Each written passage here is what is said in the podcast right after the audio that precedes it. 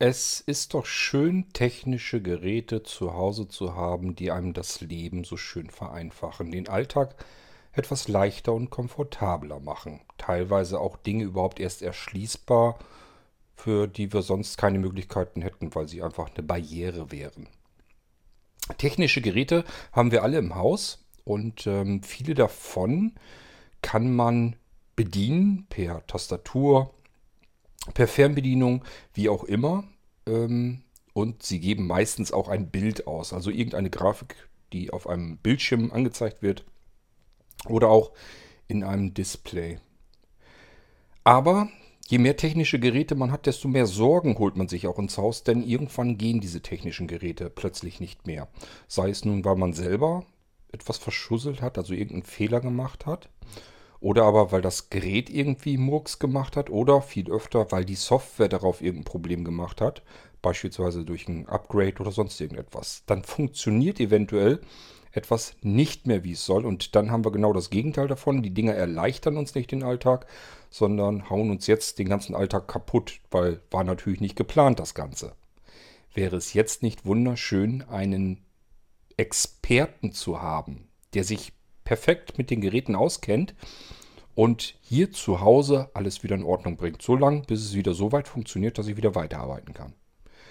Das wäre doch schön, das wäre doch klasse. Das wäre doch ein Fall für den neuen Blinzeln Healthy, den ich euch hier kurz mal vorstellen möchte. Musik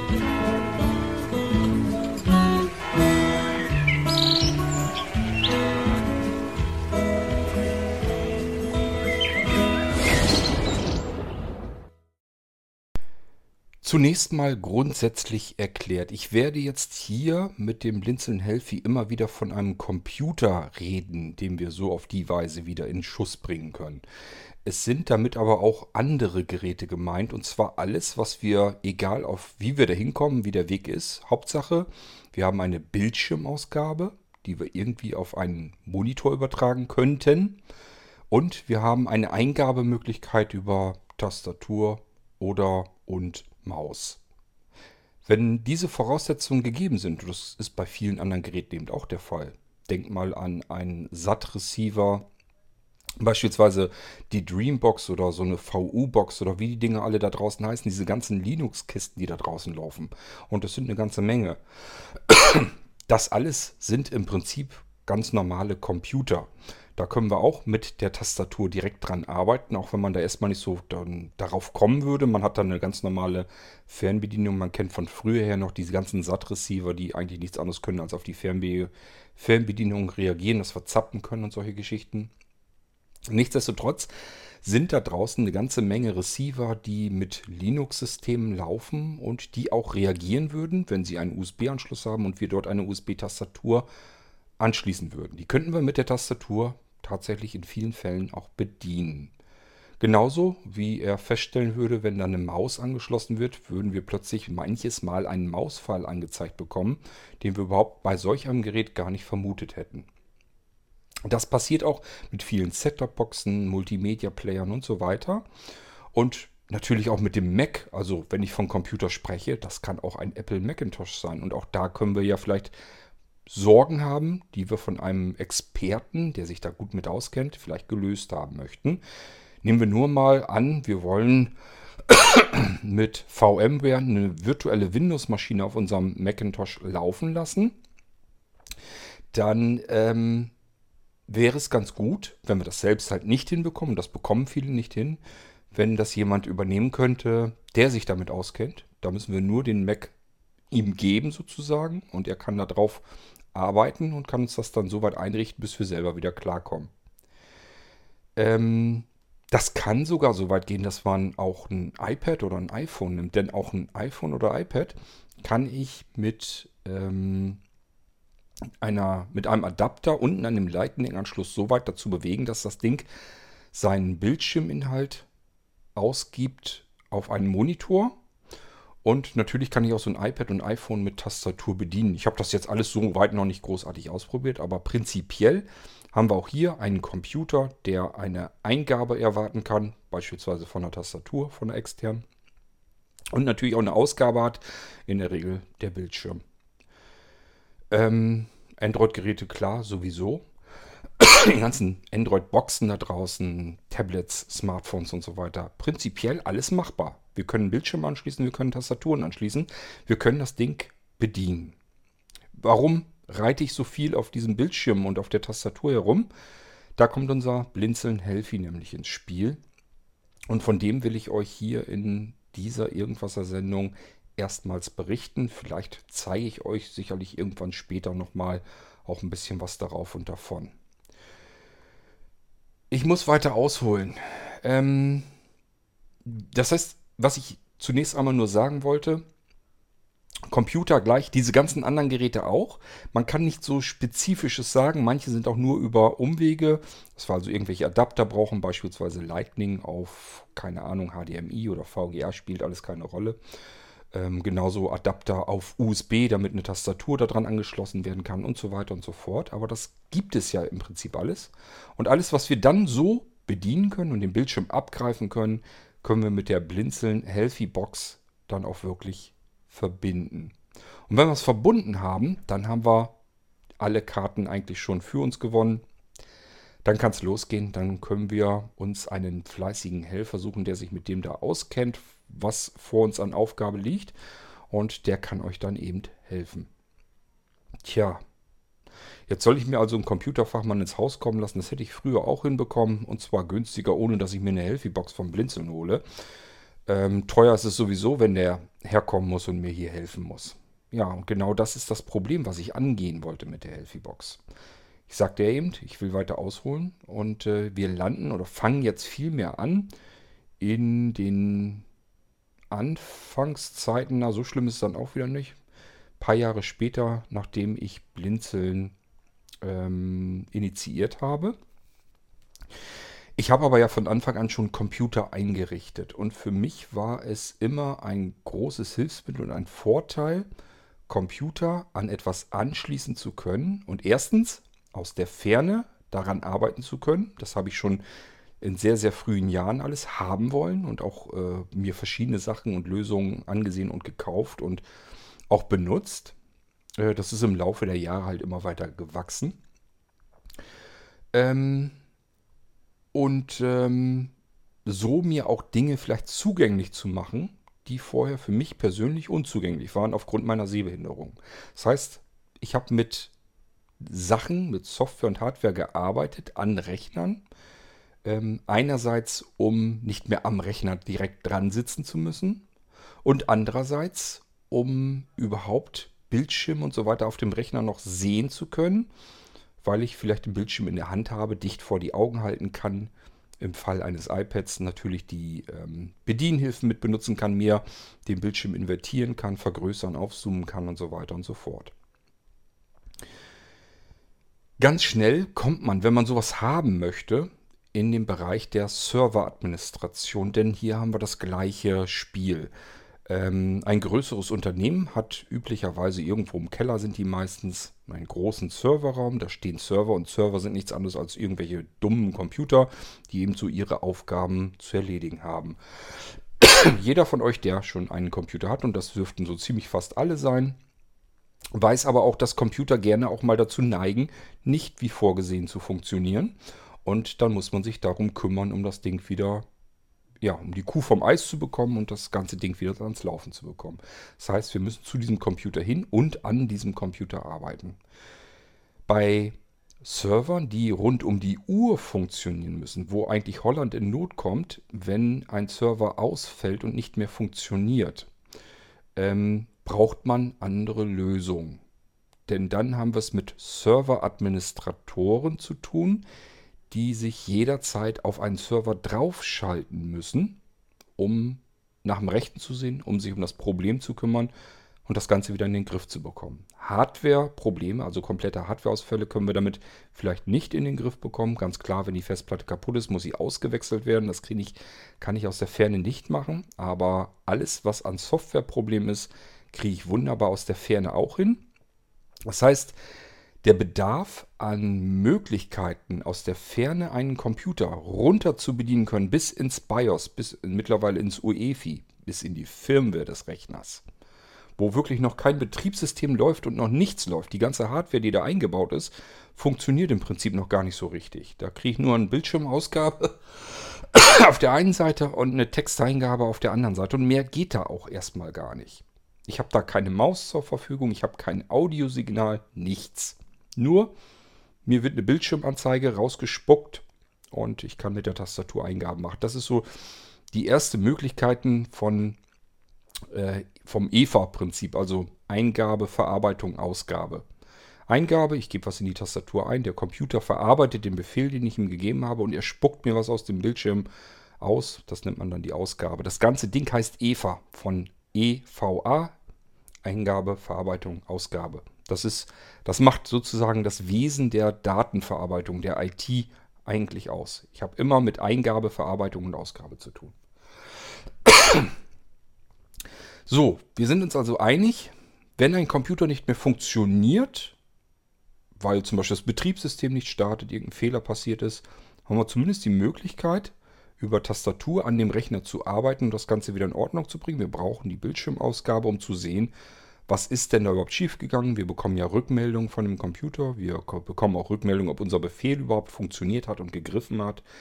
Wir müssen natürlich auch noch sehen können, um die Ausgabe zu interpretieren und entsprechend darauf wieder zu reagieren. Wir müssen mit dem Computer interagieren. Aber ich sage ja, wir brauchen Lösungen, dass man das aus der Ferne machen kann, damit ein Server-Administrator vielleicht ein bisschen Geld noch zusätzlich bekommt, dass er Bereitschaft hat.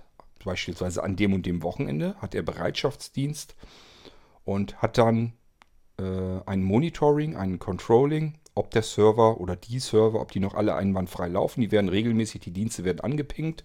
Und wenn der Server an den Dienst, der angepinkt wurde, reagiert, ist alles in Ordnung. Wenn er nicht reagiert, bekommt der Administrator, der zuständig ist für die Verwaltung dieser Server, zumindest in dem Moment, bekommt er eine E-Mail äh, geschickt. Das kann auch eine SMS, eine Push-Meldung, was auch immer sein. Gibt es verschiedene Möglichkeiten. Und er weiß, aha, alles klar, Server geht nicht, ich muss mich kümmern. So, damit das Ganze ein bisschen honoriert wird, ist es im Allgemeinen so, dass der Server-Administrator ein bisschen Geld bekommt, weil er ja bereit sein muss. Er muss Bereitschaftsdienst haben. Aber äh, man will ihm natürlich ersparen, dass er jedes Mal extra zur Firma hinjuckeln muss, sich erst darum kümmern muss, wie komme ich da hin. Vielleicht muss er dann auch noch mit Bus und Bahn fahren. Die Firma kann auch weiter weg sein, am Ende, am Ende der Erde vielleicht sogar, aber trotzdem soll er die Server administrieren. administrieren. Und ähm, das kriegt er auch hin. Ich sage ja, dafür gibt es unterschiedliche Lösungen. Und diese Lösungen sind eben eigentlich auch total praktisch für den privaten Einsatz, lohnen sich dort nur nicht, weil sie viel zu teuer sind. Es gibt technische Lösungen, die kosten einzelne wenige hundert Euro. Ähm, da kann man dann einen Computer anschließen, also vor allen Dingen natürlich den Anschluss der Grafikkarte. Es kann VGA, DVI oder HDMI sein.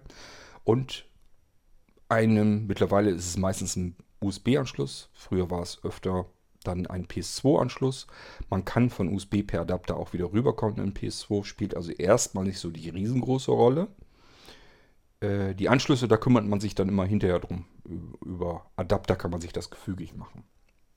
Diese für wenige hundert Euro, da denkt man ja schon, ja, wenige hundert Euro, das ist schon ganz schön Geld für so eine Lösung. Ähm, die kann doch bestimmt schon all das, was ich privat können möchte. Und da würde ich sagen, nee, leider nicht. Ähm, die haben nämlich alle dasselbe Problem. Ich habe also auch solche Lösungen selbstverständlich ausprobiert. Ich gebe ja auch nicht freiwillig viel mehr Geld aus, als es unbedingt nötig wäre. Und habe dann natürlich auch die Sachen ausprobiert, die man für 2, 3, 4, 500 Euro kriegen kann. Das heißt, für 200 habe ich noch gar nichts gefunden. Ich glaube, das ging bei 300 irgendwas los. Die habe ich aber natürlich auch ausprobiert. Das sind kleine Kästchen mit Anschlüssen dran. Da kann man den Computer, den man warten möchte, ähm, im unternehmerischen Bereich sind es üblicherweise immer Server. Zu Hause wäre es halt der eigene Computer, der eigene Arbeitscomputer. So, und den würde man an solch eine Box anschließen. Ähm, da würde man dann den Videoausgang, also die Grafikkarte anklemmen an dieser Box. Und ähm, das ganze Ding noch mit PS2 oder USB verbinden, sodass man Eingaben über diese Box machen könnte.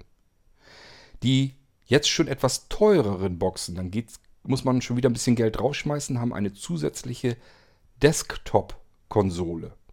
Was bedeutet, das ist nichts anderes, als dass das Ding weitere Anschlüsse hat, wo ich jetzt noch eine Tastatur anschließen kann, eine Maus anschließen kann und auch noch einen Bildschirm. Normalerweise habe ich das ja erstmal nur in der Box drin, wenn ich den Computer anklemme.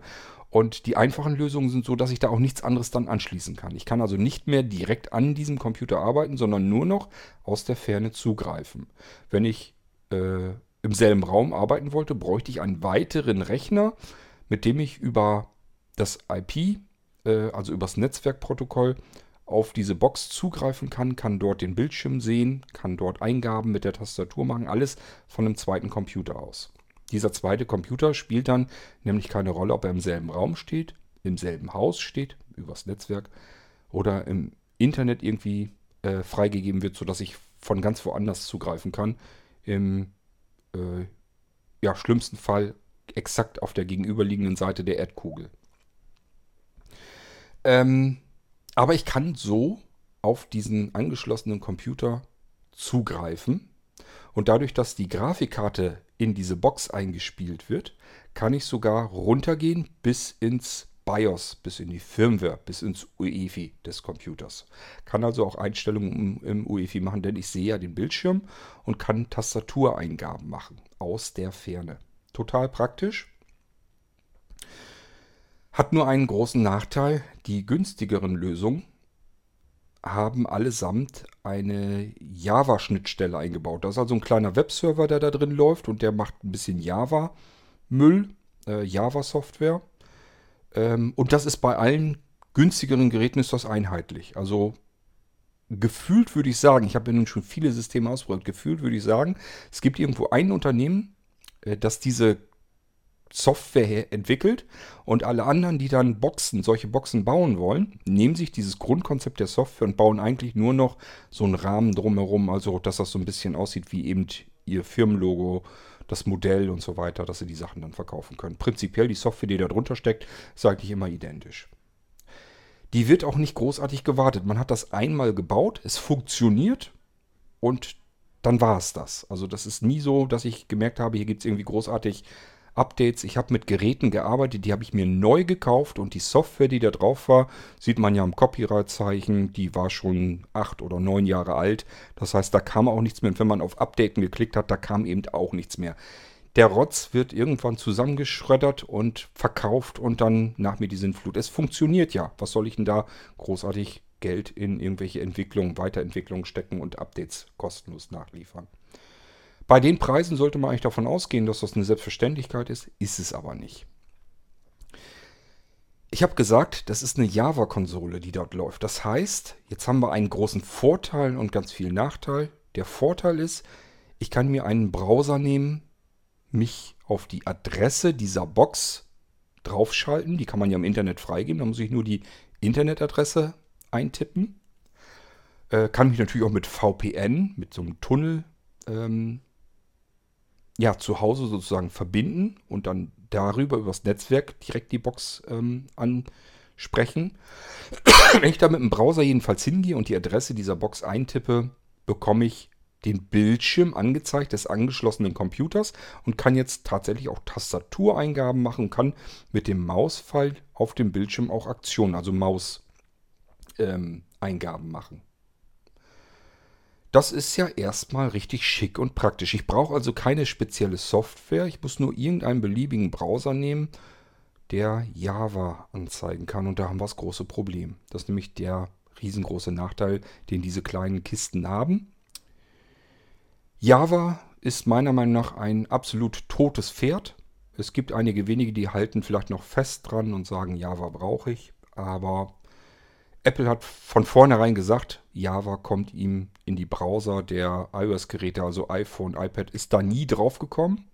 Das liegt einfach daran, weil Java eine äh, Programmiersprache ist, die extrem hardwareverschleudernd ist. Sie braucht sehr viel Speicher, sie braucht sehr viel Prozessorleistung, sie kann viel zu weit in die Hardware vordringen und hat dadurch das Problem, dass sie sehr angreifbar äh, ist. Also die Hardware, die wir kontrollieren wollen, wo dieses ganze Java-Geraffel draufläuft, ist sehr äh, anfällig gegen Schadcode jeder Art. Das merkt ihr auch daran, wer die Java Runtime bei sich installiert hat.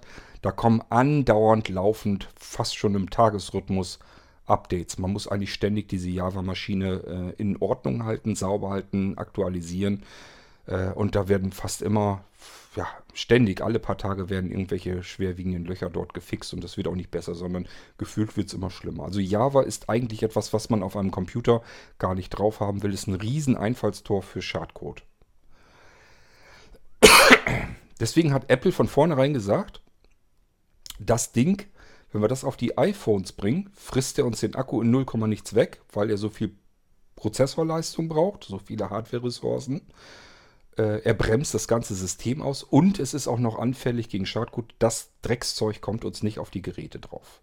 Ähm, Steve Jobs hat sich da auch relativ, also der hat da nicht so viel Blatt vor den Mund genommen, hat, sondern hat wirklich nicht genauso gesagt, aber letztendlich zu verstehen gegeben, das Kruppzeug kommt uns nicht auf die Geräte. Er hat es also wirklich verbannt von vornherein. Unter macOS, soweit ich das noch in Erinnerung habe, irgendwann kam mal zwischendurch, glaube ich, die Meldung, dass auch unter macOS Java äh, nicht mehr drauf soll. Ist also auch dort nicht mehr drin. Das heißt, wir können mit, der ganzen, mit dem ganzen Apple-Universum, können wir auf diese Konsole schon mal gar nicht zugreifen. Die können wir überhaupt nicht benutzen. Wir haben jetzt also eine Menge 100 Euro ausgegeben und können mit unseren mobilen Apple-Geräten schon mal gar nicht drauf. Nun könnte man sagen, okay, ich benutze Android, aber da ist es mittlerweile auch so, dass die meisten ähm, Hersteller von Android-Geräten auch gesagt haben, wir haben das Problem ja genauso, also kommt es hier auch nicht mehr drauf. Ich vermute mal, dass man unter Android zumindest äh, Java äh, Runtime nachinstallieren kann. Wissen tue ich es allerdings nicht. Ich würde es auch gar nicht haben wollen. Also ich würde es mir nicht installieren, selbst wenn es das gäbe. Und selbst wenn ich es unbedingt bräuchte. Also ich würde eher diese Konsole in den Mülleimer schmeißen, als dass ich mir auf irgendein Gerät, wo meine ganzen privaten Daten, wo meine Kommunikation, wo meine Adressbücher, wo alles drauf ist, als dass ich mir da irgendein Java-Geraffel drauf drücke. So, ähm, also Android meine ich, hat in den meisten Fällen auch, auch nicht die Möglichkeit, dass wir damit im Browser arbeiten. Apple sowieso nicht. Bleiben noch so Windows- und Linux-Kisten, da sollte das eigentlich noch gehen. Zumindest wenn man es dann eben schnell die Runtime nachinstalliert hat dann sollte das im Browser bedienbar sein. Immerhin. Nur, ich weiß nicht, wie euch das geht. Ähm, für mich ist ja gerade das Spannende, dass ich mit mobiler Technik mich auf einen Computer schalten kann und im Falle von Apple-Geräten die ganzen schönen Bedienungshilfen auch an diesen Geräten benutzen kann. Da ist Apple nach wie vor mit der Nase weiter vorn als Android, was die Hilfsmittel für Sehrestler angeht, wie ich einer bin, also Sehbehinderte. Vollblinde, da kann man sich drüber, scheiden, äh, drüber streiten. Das ist sicherlich Geschmackssache, ob ich sage, ich habe gern verschiedene Screenreader, die ich installieren können möchte. Ich habe lieber verschiedene Stimmen, die ich benutzen möchte und da bietet Android mehr Möglichkeiten. Und der andere sagt dann, ich habe das bei Apple aber alles schön integriert. Es funktioniert einfach und es funktioniert gut. Und ich benutze lieber die Apple-Geräte. Das soll jeder machen, wie er will. Wenn man einen Sehrest hat, sehbehindert ist, so wie ich, dann hat man diese Auswahl meines Erachtens nach nach wie vor nicht, weil Android einfach uns, unseren Kreis der Anwender nicht anständig bedient. Es gibt immer wieder Versuche, Lösungen ähm, herbeizuschaffen und äh, das ist immer so ein bisschen so eine Krückstocklösung, so kommt es mir jedenfalls ganz hervor und das, äh, dieses Gefühl habe ich unter den Apple-Geräten kein einziges Mal. Ich habe schon mal an anderer Stelle im Podcast erzählt, ich habe das Gefühl, den Eindruck, als wenn Apple äh, zumindest Beta-Tester hat oder aber sogar Entwickler, ähm, wie auch immer. Die haben ja extra so ein Access-Team und die das dann ganz unter barrierefrei Punkten, Gesichtspunkten alles ausprobieren. Und da müssen welche dazwischen sein, die ungefähr genau die Behinderung haben, wie ich sie auch habe.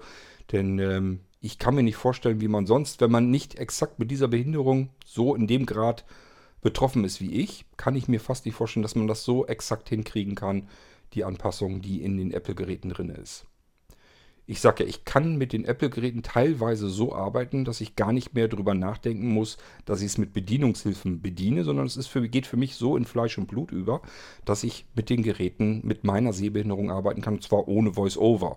VoiceOver kann ich mir dann natürlich noch dazu schießen, wenn ich mit dem Sehrest nicht mehr weiterkomme, weil irgendein App-Entwickler einen Blödsinn gemacht hat. Dann kann es natürlich passieren.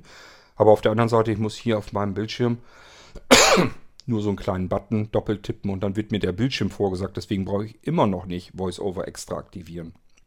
Aber andere Geschichte. Jedenfalls möchte ich mit mobiler Technik mich auf die Computer zu Hause schalten können. Auch wenn ich im Haus bin, denn der Computer, den kann ich irgendwo in der Ecke stehen lassen und schalte mich dann mit iPhone, iPad, Android-Tablet, Android-Smartphone, anderem Computer, egal ob das ein Apple-Gerät ist, egal ob es mit Windows oder Linux läuft. Das spielt alles gar keine Rolle, ähm, denn es gibt andere Möglichkeiten, sich mit dem Ding zu verbinden. Nur diese Java-Konsolen, das sind halt diejenigen, die am günstigsten zu haben sind am Markt. Die funktionieren bei weitem nicht mehr mit allen Geräten, weil Java eben ein totes Pferd ist. Das reiten einige noch zu Ende. Nichtsdestotrotz, das Ding ist, glaube ich, das können wir, glaube ich, ignorieren. Das wird in der Zukunft immer weniger werden, dass das irgendwo noch lauffähig ist. Und ähm, IT Leute, die ein bisschen Ahnung von der Materie haben, die warnen auch davor, sowas wie Adobe Air oder, na, bei Adobe Air weiß ich es doch, Adobe Air kam auch schon in Verruf. Aber hier diese ganzen anderen alten Techniken, Shockwave und wie sie alle hießen, Java und ähm, Flash und sowas alles, warnt man eigentlich davor, soll man nicht installieren, wenn es nicht wirklich für einen sinnvollen, unbedingten Zweck gebraucht wird. Dann soll man es eigentlich gar nicht mehr benutzen. Weil ist immer ein riesen Einfallstor für Schadcode. Die Dinger sind einfach zu alt und zu zusammengepatcht, da steigt kein Mensch mehr durch. Ähm, was, wo da noch offene Angriffsflächen sind. Und man kann eigentlich nicht mehr tun, als zu warten, bis wieder irgendwo einer ähm, vorgedrungen ist in das System mit einem Schadcode und dann wieder patchen, also wieder das Loch stopfen und wieder per Update rausschmeißen. Das ist genau das, was wir im Moment erleben, was all diese komischen, wunderlichen Systeme ähm, im Moment haben, wie sie dann gewartet werden. Also runterlassen das Zeug. Ihr habt das auf dem Blinzeln-Rechnern übrigens nicht drauf. Ich habe schon seit vielen Jahren auch, äh, dass ich weder Java, Flash noch Shockwave noch sonst irgendwas auf den Blinzeln-Computern installiere und zwar ganz bewusst. Wenn ihr das tun möchtet, macht das. Ist euer Ding, ist euer Bier. Nachdem ich den Rechner aus der Hand gegeben habe, ist es euer Computer und damit könnt ihr natürlich selbstverständlich machen, was ihr wollt. Ich äh, bin davon überzeugt, dass es absolutes Kruppzeug ist, was auf einen guten Computer nicht drauf gehört. Wenn ihr meint, ihr möchtet es unbedingt drauf haben, um irgendwelche witzigen Flash-Videos abspielen zu können, müsst ihr das machen. Habe ich nichts mehr mit zu tun. Dann. So, ähm, das heißt, diese kleinen Konsolen, und jetzt kommen wir mal so langsam dahin, wie man so ein Teil eigentlich nennt.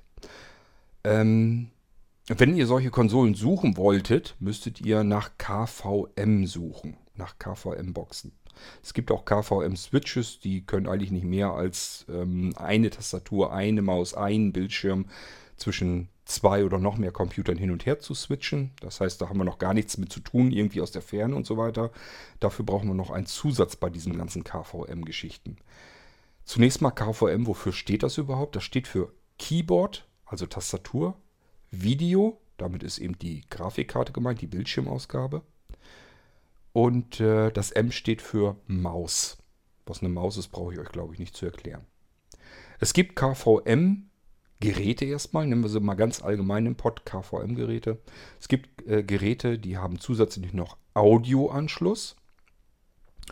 Ähm, und ich bin überlegen, ich habe jetzt noch schon lange nicht mehr geguckt, aber es gab auch mal Geräte, die haben zum Beispiel so, so Bluetooth-Geschichten und so mit eingebaut. Ähm, da gibt es also eine ganze Menge und die gibt es auch schon ewig am Markt, weil dieses Bedürfnis mit einem Desktop, also mit einem Ein- und Ausgabegeräten äh, sozusagen arbeiten zu können und an mehreren Computern, ohne jetzt sich für drei Computer, drei Tastaturen, drei Bildschirme zu kaufen, ähm, macht man stattdessen einen KVM-Switch dazwischen und kann dann mit Tastatur, Maus und Bildschirm sich auf diese drei Computer oder noch mehr Computer schalten. Sowas habe ich auch schon ganz, ganz, ganz, ganz früher gehabt. Äh, die Dinger funktionieren üblicherweise so, dass ich zwischen den Computern hin und her schalte mit einem Tastenkürzel. Beispielsweise ganz oft ist es die SDRG-Taste, dass man die zweimal oder dreimal kurz hintereinander drücken muss und dann schaltet er immer einen Computer weiter.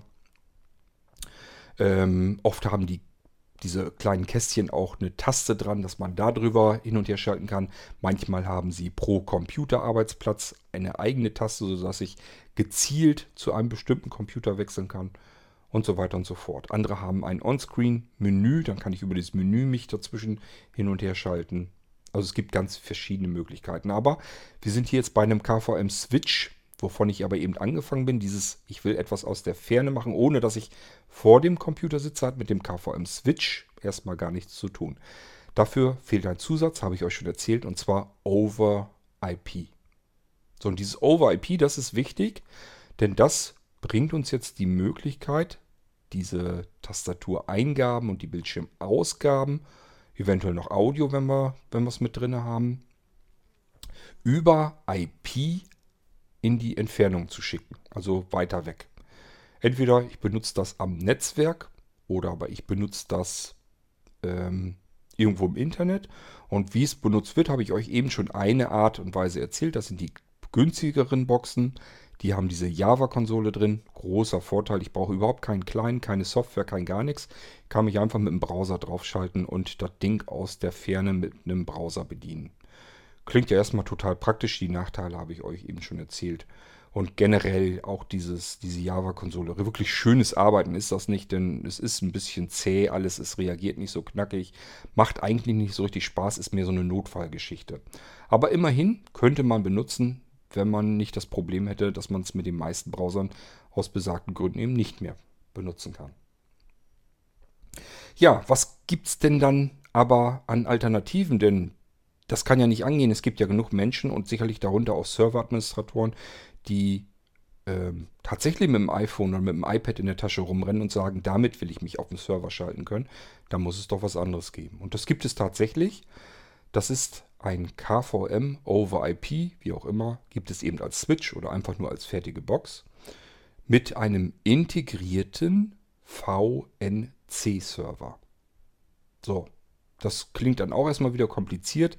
Server denkt man immer gleich an irgendeine so große Kiste, muss wohl irgendein Computer sein. Nein, die Box ist deswegen nicht größer. Es läuft nur ein Stückchen Software mehr da drin. Server als Dienst ist damit gemeint. Ein VNC-Serverdienst ist in dieser Box drinne und die Bildschirmausgabe des angeschlossenen Computers wird jetzt hineingeleitet als Bild, das per VNC übertragen wird. Und ich kann von außen Tastatursignale, Maussignale auch wieder an diesen VNC-Server schicken und er wandelt das wieder um in Signale an den USB- und PS2-Ports des Computers. Und somit funktioniert diese Schnittstelle auf Distanz. Bei einem VNC-Server brauchen wir einen VNC-Client auf der Gegenseite. Also ich sage ja in dieser Box, in dieser KVM over IP Box, ist dann ähm, ein VNC-Server und wir brauchen jetzt nur noch einen VNC-Client. Man nennt das dann auch VNC-Viewer. Ähm, in der Entfernung, also beispielsweise auf dem iPhone, auf dem iPad, auf dem Android-Gerät, auf einem anderen Computer, wo auch immer. Diese VNC-Clients gibt es von kostenlos bis ein paar Euro 50 äh, für so ziemlich jede beliebige Systemplattform. Also wenn ihr mal äh, bei Apple in den App Store guckt oder auch bei Android und gebt dort VNC ein, werdet ihr regelrecht erschlagen mit Apps. Das sind alles in der Regel ähm, Clients, auch unter Android. Da gibt es zwar VNC-Server, muss man allerdings das Gerät für geroutet haben, sonst hat das gar nicht die Zugriffe auf, das, auf die Hardware des Gerätes, dass der VNC-Server dort vernünftig arbeiten kann. Aber VNC Client ist kein Problem, kann ich überall laufen lassen und überall benutzen. Wie funktioniert solch ein VNC Client denn, also ein VNC Viewer? Ähm, ich lade mir die App runter und dann ist da meistens irgendwo eine Funktion, eine Möglichkeit, eine neue Verbindung ähm, diesem Client hinzuzufügen. Manchmal ist es vielleicht nur ein kleines Plus-Symbol irgendwo oben in der Ecke. Manchmal steht Add New Connection oder aber ähm, ja, füge neue Verbindungen dazu, füge neuen Server hinzu. Was auch immer da steht, irgendwie kann man auf alle Fälle eine Verbindung hinzufügen. Dann will die Eingabe dieser App in der Regel erstmal mindestens zwei Angaben haben, nämlich einmal, wie willst du die Verbindung nennen? Da gibt man zum Beispiel ein, mein PC zu Hause oder Büro oder aber Wohnzimmer oder welchen Computer man meint, wo immer der auch steht. Ähm, und zusätzlich muss man die Adresse dieses Gerätes eingeben. Das kann zu Hause im Netzwerk die IP-Adresse sein. Von außerhalb kann das auch sein, dass wir zum Beispiel ähm, eine DynDNS-Adresse eingeben. Also eine richtige Internetadresse, die nichts anderes tut, als sich ähm, mit dem Rechner zu Hause zu verbinden. VNC hat ähm, den kleinen Nachteil, dass es normalerweise von Haus aus kein Audio übertragen kann. Ist bei VNC-Protokoll nicht vorgesehen. Liegt einfach daran, weil VNC auch schon ziemlich alt ist. Das Ding gibt es auch schon gefühlte Ewigkeiten. Und äh, das war eigentlich schon immer eine hochpraktische Geschichte. Vorteil ist, wie gesagt, es gibt das Ganze als komplett kostenlos, sowohl Server als auch den Viewer. Kann man kostenlos sich im Internet runterladen oder auch ähm, im App Store. Ähm, und es gibt auch welche, die ein bisschen was kosten, die vielleicht auch ein bisschen besser sind oder keine Werbung eingeblendet haben. Also gibt es in allen möglichen Bereichen. Und es gibt irrsinnig viele davon. Und ich muss auch hier wieder sagen, ähm, ich habe unter Android nicht viel Schönes gesehen. Da müsste man eigentlich mal gucken, ob es mittlerweile den Original VNC Viewer gibt. Und das Ganze möglichst ohne Werbeeinblendung. Denn das nervt wirklich bei VNC Viewern. Bei VNC Viewern ist es ja so, ich habe den Bildschirm des Computers vor mir. Und mit dem, mit dem Finger auf dem Bildschirm, auf dem Touchscreen des Smartphones oder des Tablets, steuere ich natürlich den Mauspfeil auf dem Bildschirm. Und wenn ich da jetzt irgendwo Werbung eingeblendet bekommen habe, nimmt mir das erstens Anzeigeplatz auf der, vom Bildschirm weg, den ich eigentlich ja sehen will, der sowieso schon kleiner angezeigt wird, als er tatsächlich ist. Ich habe ja nur ein kleines Gerät in der Hand. Und zum Zweiten komme ich dann durch das Schieben des Mauspfeils in den Bereich dieser dämlichen Werbeanzeige, dann fliegt die App ja meistens raus und irgendwo wird irgendeine Werbung dann halt richtig groß eingeblendet. Das heißt, es wird der Browser geöffnet oder aber der App Store, weil es eine Werbung für eine andere App ist oder was auch immer. Und das ist bei solchen Programmen besonders nervig. Das sind die Programme allerdings, die ich auch unter Android, ähm, als ich mich dafür interessiert hatte, äh, festgestellt habe. Die waren immer ein bisschen nervig, weil die viel mit Werbung und so weiter funktionierten. Unter Android kann ich als, euch also keinen richtig guten Tipp geben, außer schaut mal nach, ob ihr... Ähm, die Firma heißt eigentlich, ich weiß aber nicht, ob die da im App Store auch so eingetragen wird, Real VNC. Ähm, und die App müsste dann heißen VNC Viewer, ganz einfach. Sind zwei Begriffe, VNC und Viewer. V-I-E-W-E-R. Wenn ihr das habt und das ganze Ding ist von Real VNC, dann wird das aller Wahrscheinlichkeit nach ein bisschen Geld kosten, ein bisschen Münzgeld. Meiner Meinung nach lohnt sich das, weil das eben die Entwickler sind von VNC. Deswegen nennt sich das auch Real VNC. Das waren die ersten, die das wirklich so entwickelt haben. Und der Viewer, den benutze ich hier auch am liebsten. Der funktioniert tadellos. Kostet ein paar Euro, macht aber nichts. Der tut es am besten. Aber wie gesagt, es gibt ganz viele tolle Apps. Äh, auch ähm, bei Apple im App Store gibt es ganz tolle VNC-Viewer. Besser als so manche Sachen, die ich auf irgendwie auf unter Windows und so weiter gesehen habe.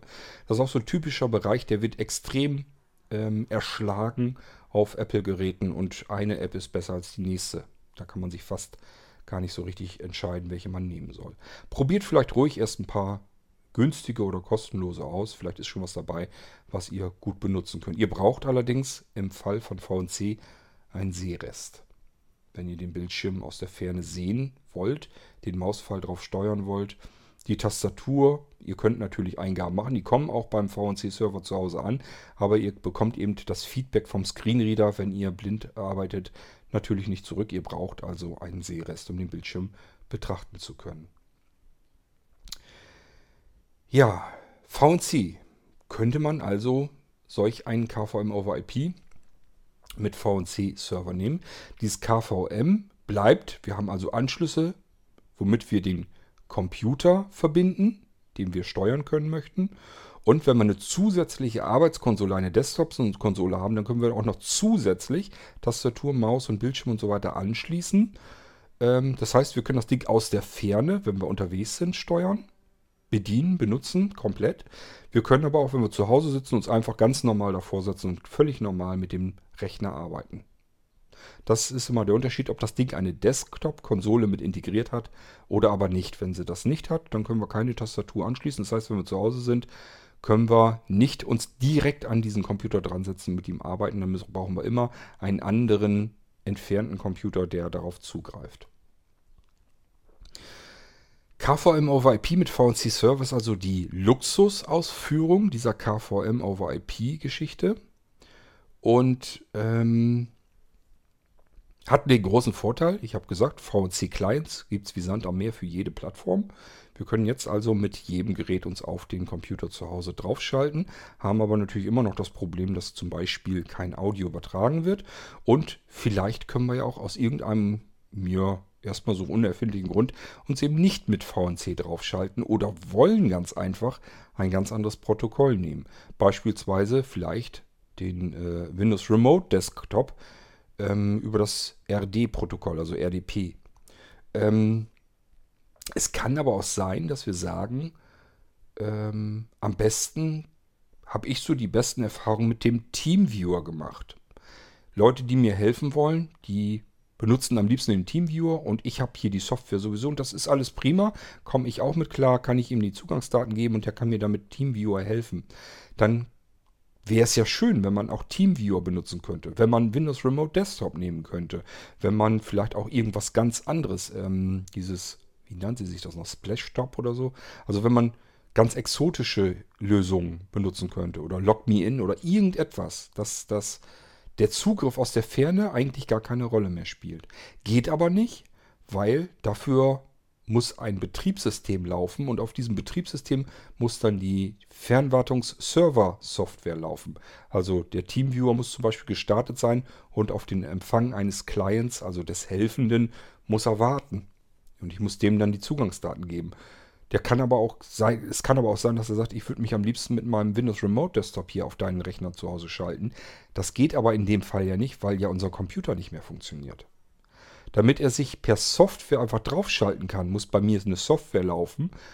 Das würde ja bedeuten, wenn diese Software läuft, dann geht mein Computer erstmal prinzipiell. Der ist ja schon gestartet. Betriebssystem läuft, die Software läuft, TeamViewer oder Windows Remote Desktop Server oder der VNC Server, das läuft dann alles.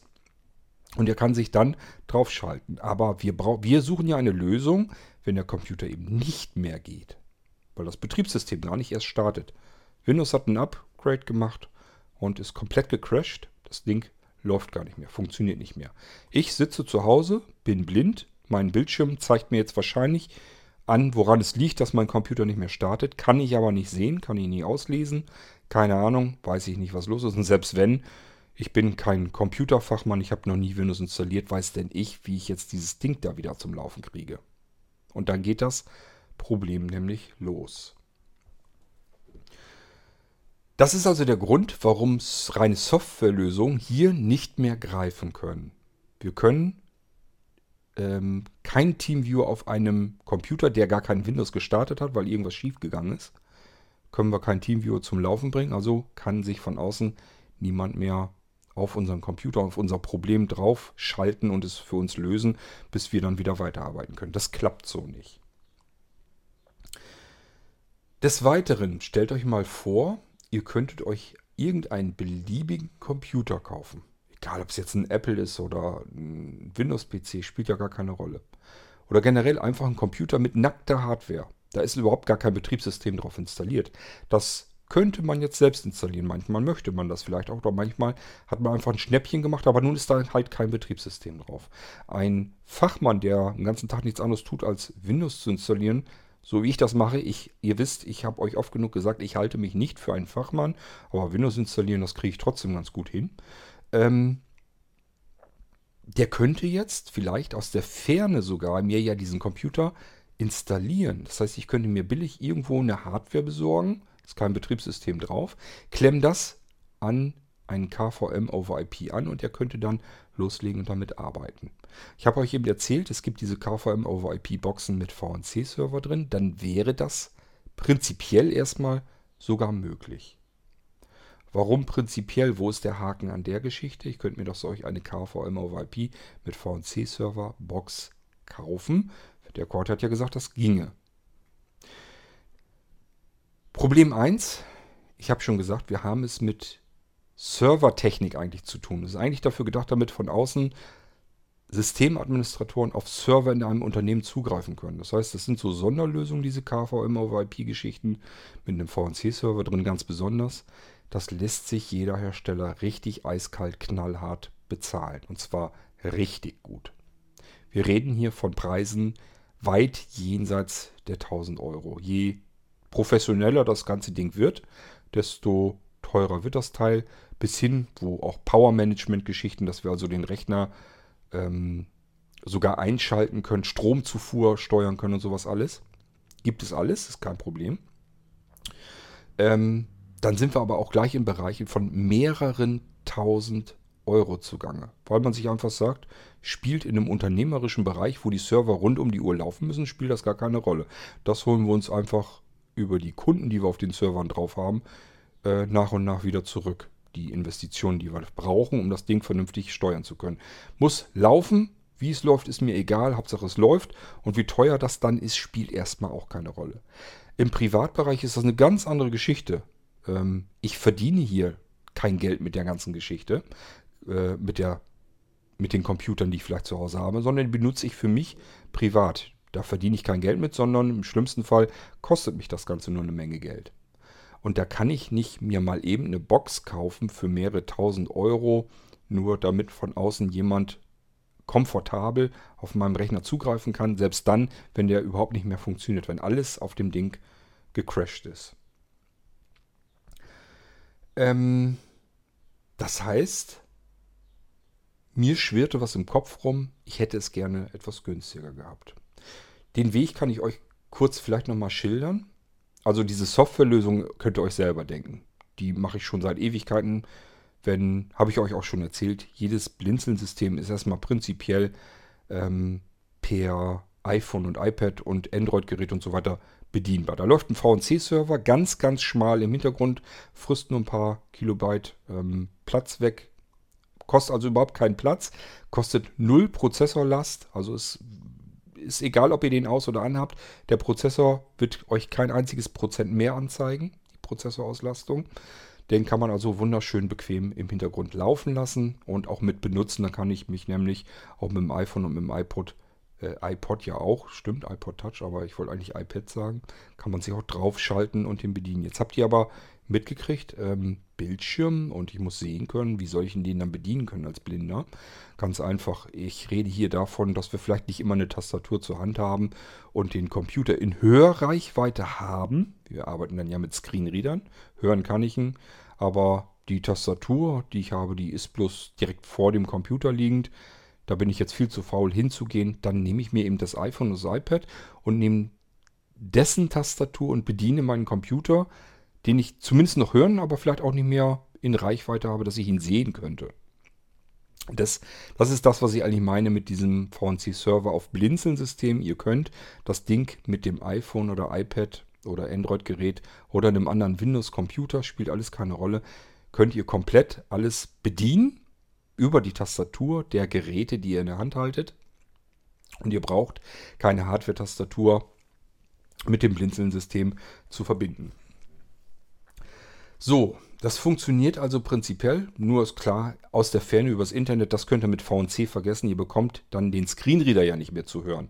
Ihr seid weit weg, könnt den Computer selbst nicht mehr hören und ähm, die Verbindungsart VNC überträgt kein Audio mit, könnt ihr also nichts mit anfangen. Da braucht man anderes Protokoll, beispielsweise äh, von Windows den, den Remote Desktop oder aber von Teamviewer, der überträgt ja auch mittlerweile Audio und äh, ist zwar nicht schön, ist nicht knackig, funktioniert aber prinzipiell schon mal wenigstens, so dass ich auch blindlings aus der Ferne meinen Computer zu Hause damit ansteuern kann. Geht mit diesen ganzen Boxen natürlich jetzt nicht, habe ich euch ja erklärt, gibt nur VNC und diese Java-Geschichte und andere Lösungen habe ich noch nie gesehen und da ich bedenke, wie intensiv ich mich mit den Dingern schon befasst habe, gehe ich mal davon aus, dass es die schlicht und ergreifend nicht gibt.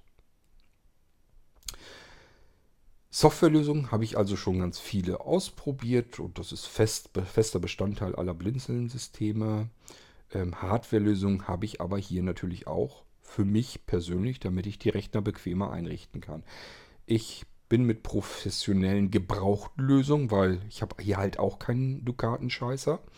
Ähm, und somit versuche natürlich auch ich mit Beträgen umzugehen, die ich mir noch leisten kann. Und das bedeutet äh, bei professionellen Lösungen, dass die wirklich abgerockt sind. Das ist das, was Unternehmen rausschmeißen, weil sie sagen, das ist so alt und so schlampig und so schlecht.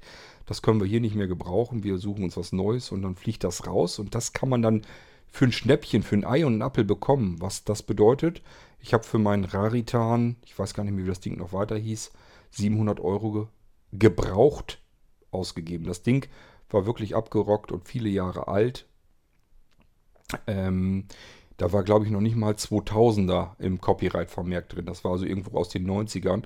Und dafür habe ich ähm, in den späteren 2000er Jahren bereits 700 Euro ausgegeben, gebraucht. Ähm, aber ich hatte erstmal so ein Ding mit einem VNC-Server drin. Das war so meine erste Errungenschaft. Dann gab es ähm, günstigere Lösungen von Adderlink. Das ist auch so ein Spezi im Serverbereich. Und ähm, kostet auch ganz gut Geld, aber war dann auch mal neu bezahlbar. Wir reden hier aber links immer noch von Geräten, die ähm, je nach Ausstattung auch gerne mal im vierstelligen Bereich kosten. Und wohlgemerkt eigentlich nichts können. Können eigentlich nur Bildschirm per VNC übertragen und dann war es das. Aber ich konnte jetzt endlich mit dem iPad an, einen, an solch ein KVM over IP-Gerät angeschlossenen Computer zugreifen und konnte das UEFI mir wieder auf dem Bildschirm darstellen in groß, äh, auch auf dem iPad und so weiter. Nun hat es aber einen zweiten Effekt gegeben und auch der ist mir bei allen Geräten, die ich hatte, aufgefallen. Ich kann euch soweit sagen, ich hatte bisher vier KVM over IP mit VNC-Serverlösungen unterschiedlicher Hersteller. Ich glaube, das ist schon ganz ordentlich dafür, dass der Markt so riesengroß gar nicht ist. Ähm, Habe ich also einen Überblick, wie gut die funktionieren. Und ähm, ein oder vielleicht sogar zwei, das weiß ich nicht mehr, die habe ich davor natürlich ausprobiert, diese KVM over IP-Geschichte mit der Java-Konsole drin, die ich aber ganz schnell wieder loswerden wollte, weil kann ich nicht gebrauchen, ich will da mit iOS-Geräten drauf arbeiten. So, ähm, und allesamt hatten sie ein riesengroßes Problem, nämlich die Bildschirmsynchronisation. Wir haben es ja mit unterschiedlichen Bildschirmauflösungen zu tun. Bei dem Gerät, mit dem ich den Computer in der Entfernung steuern will. Das hat eine ganz andere Bildschirmauflösung als der Computer, den ich da steuern will. Und dann haben alle Systeme ein Problem damit, den Mauspfeil anzusteuern. Das geht so weit, dass ich auf dem Touchscreen, beispielsweise auf dem iPad, den Mauspfeil bedienen möchte, hin und her schieben möchte und der Mauspfeil wie irrsinnig im Bildschirm herumhüpft, springt. Das ist also ein Zeichen dafür, dass irgendwas bei dieser ähm, Umwandlung der äh, Steuerung von meinem Finger bis rüber zum VNC-Server, der das Ganze dann wieder in Signale, die Software dort die Signale umwandeln muss, in Hardware-Signale, die an den Computer, an den Mausanschluss weitergegeben werden. So müsst ihr euch das vorstellen. Wenn das nicht 100% funktioniert, spielt die Maus eben ganz schnell verrückt, weil das ganz fein aufgelöst ist. Ähm, und dann eben mal solche Sprünge passieren können. Dann kann man den Mausfall überhaupt nicht mehr steuern. Wir können nur noch mit Tastatur arbeiten. Zumindest das sollte dann aber einigermaßen funktionieren. Aber es gibt gerade so in der Firmware und so weiter, gibt es, ist mir immer wieder aufgefallen, gibt es Dinge, die können wir mit Tastatur gar nicht bedienen. Selbst bei der Windows-Installation, die ersten Schaltflächen, die wir da drin haben, da könnt ihr so viel Enter drücken, wie ihr wollt. Die können wir so nicht bedienen. Da muss man mit der Faust, äh, mit der mit dem Mausfall drauf klicken. Ähm, ich erinnere mich zum Beispiel wirklich an Raritan, eine Firma, da fällt mir der Name jetzt nicht an, Adderlink, ähm, StarTech, ähm, verschiedene andere Anbieter, die solche KVM over IP Profi-Lösungen anbieten. Wie gesagt, für den privaten Bereich hat noch keiner was wirklich angeboten. Die gehen alle davon aus, solche Sachen sind eigentlich dazu da, damit man irgendwelche Rechner in irgendwelchen Unternehmen kontrollieren, aus der Ferne steuern und warten möchte. Ich hätte gern etwas für den privaten Bereich. Und es sollte möglichst viel funktionaler sein. Und es sollte, wenn es denn geht, günstiger trotzdem noch sein. Das war das Projekt, was ich die ganze Zeit immer im Kopf hatte, wohin ich dann gearbeitet habe. Und dieses Projekt kann ich jetzt umsetzen in Form des neuen Blinzeln Healthy Systems. Ich habe euch also jetzt schon mal so ein bisschen erzählt, wo die ganze Geschichte herkommt, was KVM heißt, was KVM over IP-Boxen machen, wofür die so gedacht sind und gut sind. Ich habe euch das übrigens auch im Irgendwasser an früheren Stellen im Podcasts auch schon mal erzählt, dass es sowas gibt und wie das funktioniert. Ihr wisst also, ich hänge da schon eine ganze Weile dran und jetzt habe ich eine eigene Lösung für euch ähm, zusammengestellt, zusammengebaut, die eben besser, viel funktionaler ist als alles, was da draußen auf dem Markt, selbst an Profilösungen, ähm, vorhanden ist, was man kaufen kann für viel Geld. Und das ist das nächste Problem. Diese anderen Lösungen, die viel, viel weniger können, sind viel, viel teurer. Die kosten immer über 1000 Euro, weit über 1000 Euro, teilweise mehrere 1000 Euro und können weniger als das, was die Blinzeln Healthy Box kann. Was ist denn jetzt eigentlich die Blinzeln Healthy Box? Nun, wenn wir das Ding bestellen, bekommen wir eine kleine Plastikbox mit diversen Anschlüssen dran, was nichts anderes als diese Desktop-Konsolen-Funktion erledigen soll. Das heißt, wir können hier direkt einen Bildschirm anschließen, auch zwei, wenn wir mögen.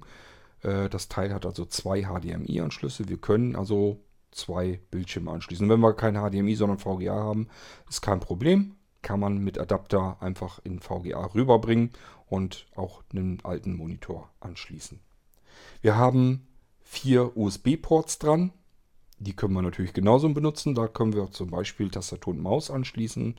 Ähm, einen Port davon brauchen wir allerdings. Da kommt nämlich vom Helfi äh, das Anschlussset, also es ist so ein Kabelset äh, dran für den Computer oder das Gerät vielmehr, das wir ansteuern können möchten. So, und jetzt können wir mit dem angeschlossenen Computer arbeiten. Dann allerdings auch wirklich über eine Oberfläche, die wir uns allerdings in Vollbild schalten könnten, sodass wir ganz schnell auch vergessen, dass wir eigentlich ähm, ja über eine Oberfläche arbeiten, sondern es fühlt sich dann so an, als würden wir direkt mit dem angeschlossenen Computer arbeiten. Die Healthy-Box selbst ist ein eigenständiger Computer und das ist auch ganz gut so, ganz wichtig, denn dadurch, dass die Healthy-Box ein eigener Computer ist, können wir jetzt alles, was es an Verbindungsarten und Möglichkeiten gibt, hier mit benutzen. Wir können jetzt also sagen, den angeschlossenen Computer, der vielleicht nicht mehr geht oder das ein neuer Computer ist oder wo uns irgendjemand etwas drauf einrichten soll oder jedenfalls aus der Entfernung helfen soll, ähm, der kann sich jetzt aussuchen, möchte er mit TeamViewer zugreifen, möchte er mit VNC zugreifen, möchte er, möchte er mit irgendeiner ähm, ja, ähm, exotischeren Lösung zugreifen. Log Me In fällt mir da so ein, dieses glaube Splashtop hieß das, ähm, mit Windows Remote Desktop. Also spielt alles gar keine Rolle, wie er zugreifen will. Das kann er sich selber aussuchen mit der Software, mit der er am liebsten arbeitet und kann dann damit sich mit der Blinzeln Healthy Box verbinden und sieht dann den Bildschirm des Computers, den wir zusätzlich angeschlossen haben an unsere Healthy Box. Ich sag ja, kann ein Computer sein, der schlicht und ergreifend nicht mehr funktioniert, weil irgendwas Schlimmes passiert ist. Wir stehen jetzt außen vor, können damit nichts mehr machen. Oder aber kann auch sein, dass es ein neuer Computer ist, den uns jemand installieren soll, der das schon öfter gemacht hat und weiß, wie es geht. Was kann denn die Healthy Box eigentlich? Sie stellt nach außen hin Anschlüsse bereit und zwar einmal einen VGA-Anschluss, den können wir uns per Adapter adaptieren in andere Anschlüsse. Beispielsweise, wenn unser Computer einen DVI-Anschluss hat, machen wir dann Adapter zwischen. Oder wenn er HDMI ausspuckt, machen wir einen Adapter zwischen. Oder wenn er DisplayPort oder Mini-DisplayPort macht, machen wir einen Adapter dazwischen. Wir kriegen das Signal von dem anderen Gerät, das wir aus der Ferne kontrollieren können, möchten, ähm, kriegen wir adaptiert in die Healthy Box. Dann gibt es einen USB-Stecker, den stecken wir in das zu kontrollierende Gerät. Und über diesen Stecker kommen verschiedene Verbindungsmöglichkeiten in unseren kontrollierten Computer. Und zwar mehr als nur Tastatur und Maus. Wir können ihm auch ähm, ein Datenlaufwerk zuschieben. Wir können ihm ein künstlich generiertes CD-ROM-Laufwerk reinschieben über den USB-Port, dass also der zu kontrollierende Computer denkt, er hätte ein USB-CD-ROM-Laufwerk angeschlossen. Wir können das auch mit DVD-ROM-Laufwerk machen. Ich glaube, Blu-ray-Disc wird auch gehen. Wir können ihm sogar eine Festplatte, eine USB-Festplatte oder einen USB-Stick unterschieben an diesen einen USB-Port, diesen einen USB-Stecker, wo auch die Tastatureingaben und die Mauseingaben gemacht werden. Das ist also ein USB-Anschluss, der kommt in einen USB-Anschluss unseres Computers, der aus der Ferne kontrolliert werden soll. Und da können wir unterschiedlichste Ein- und Ausgabegeräte dran stopfen. Das macht die Healthy Box. Dieses Kabelset läuft hinein in die Healthy Box, auch wieder über einen USB-Anschluss. Und die restlichen drei USB-Anschlüsse haben wir für unsere eigenen Konsolengeräte. Also ich sage ja Tastatur, Maus, vielleicht wollen wir noch irgendwas anderes anklemmen, keine Ahnung, spielt auch keine Rolle ähm, was man mit USB machen kann, wisst ihr.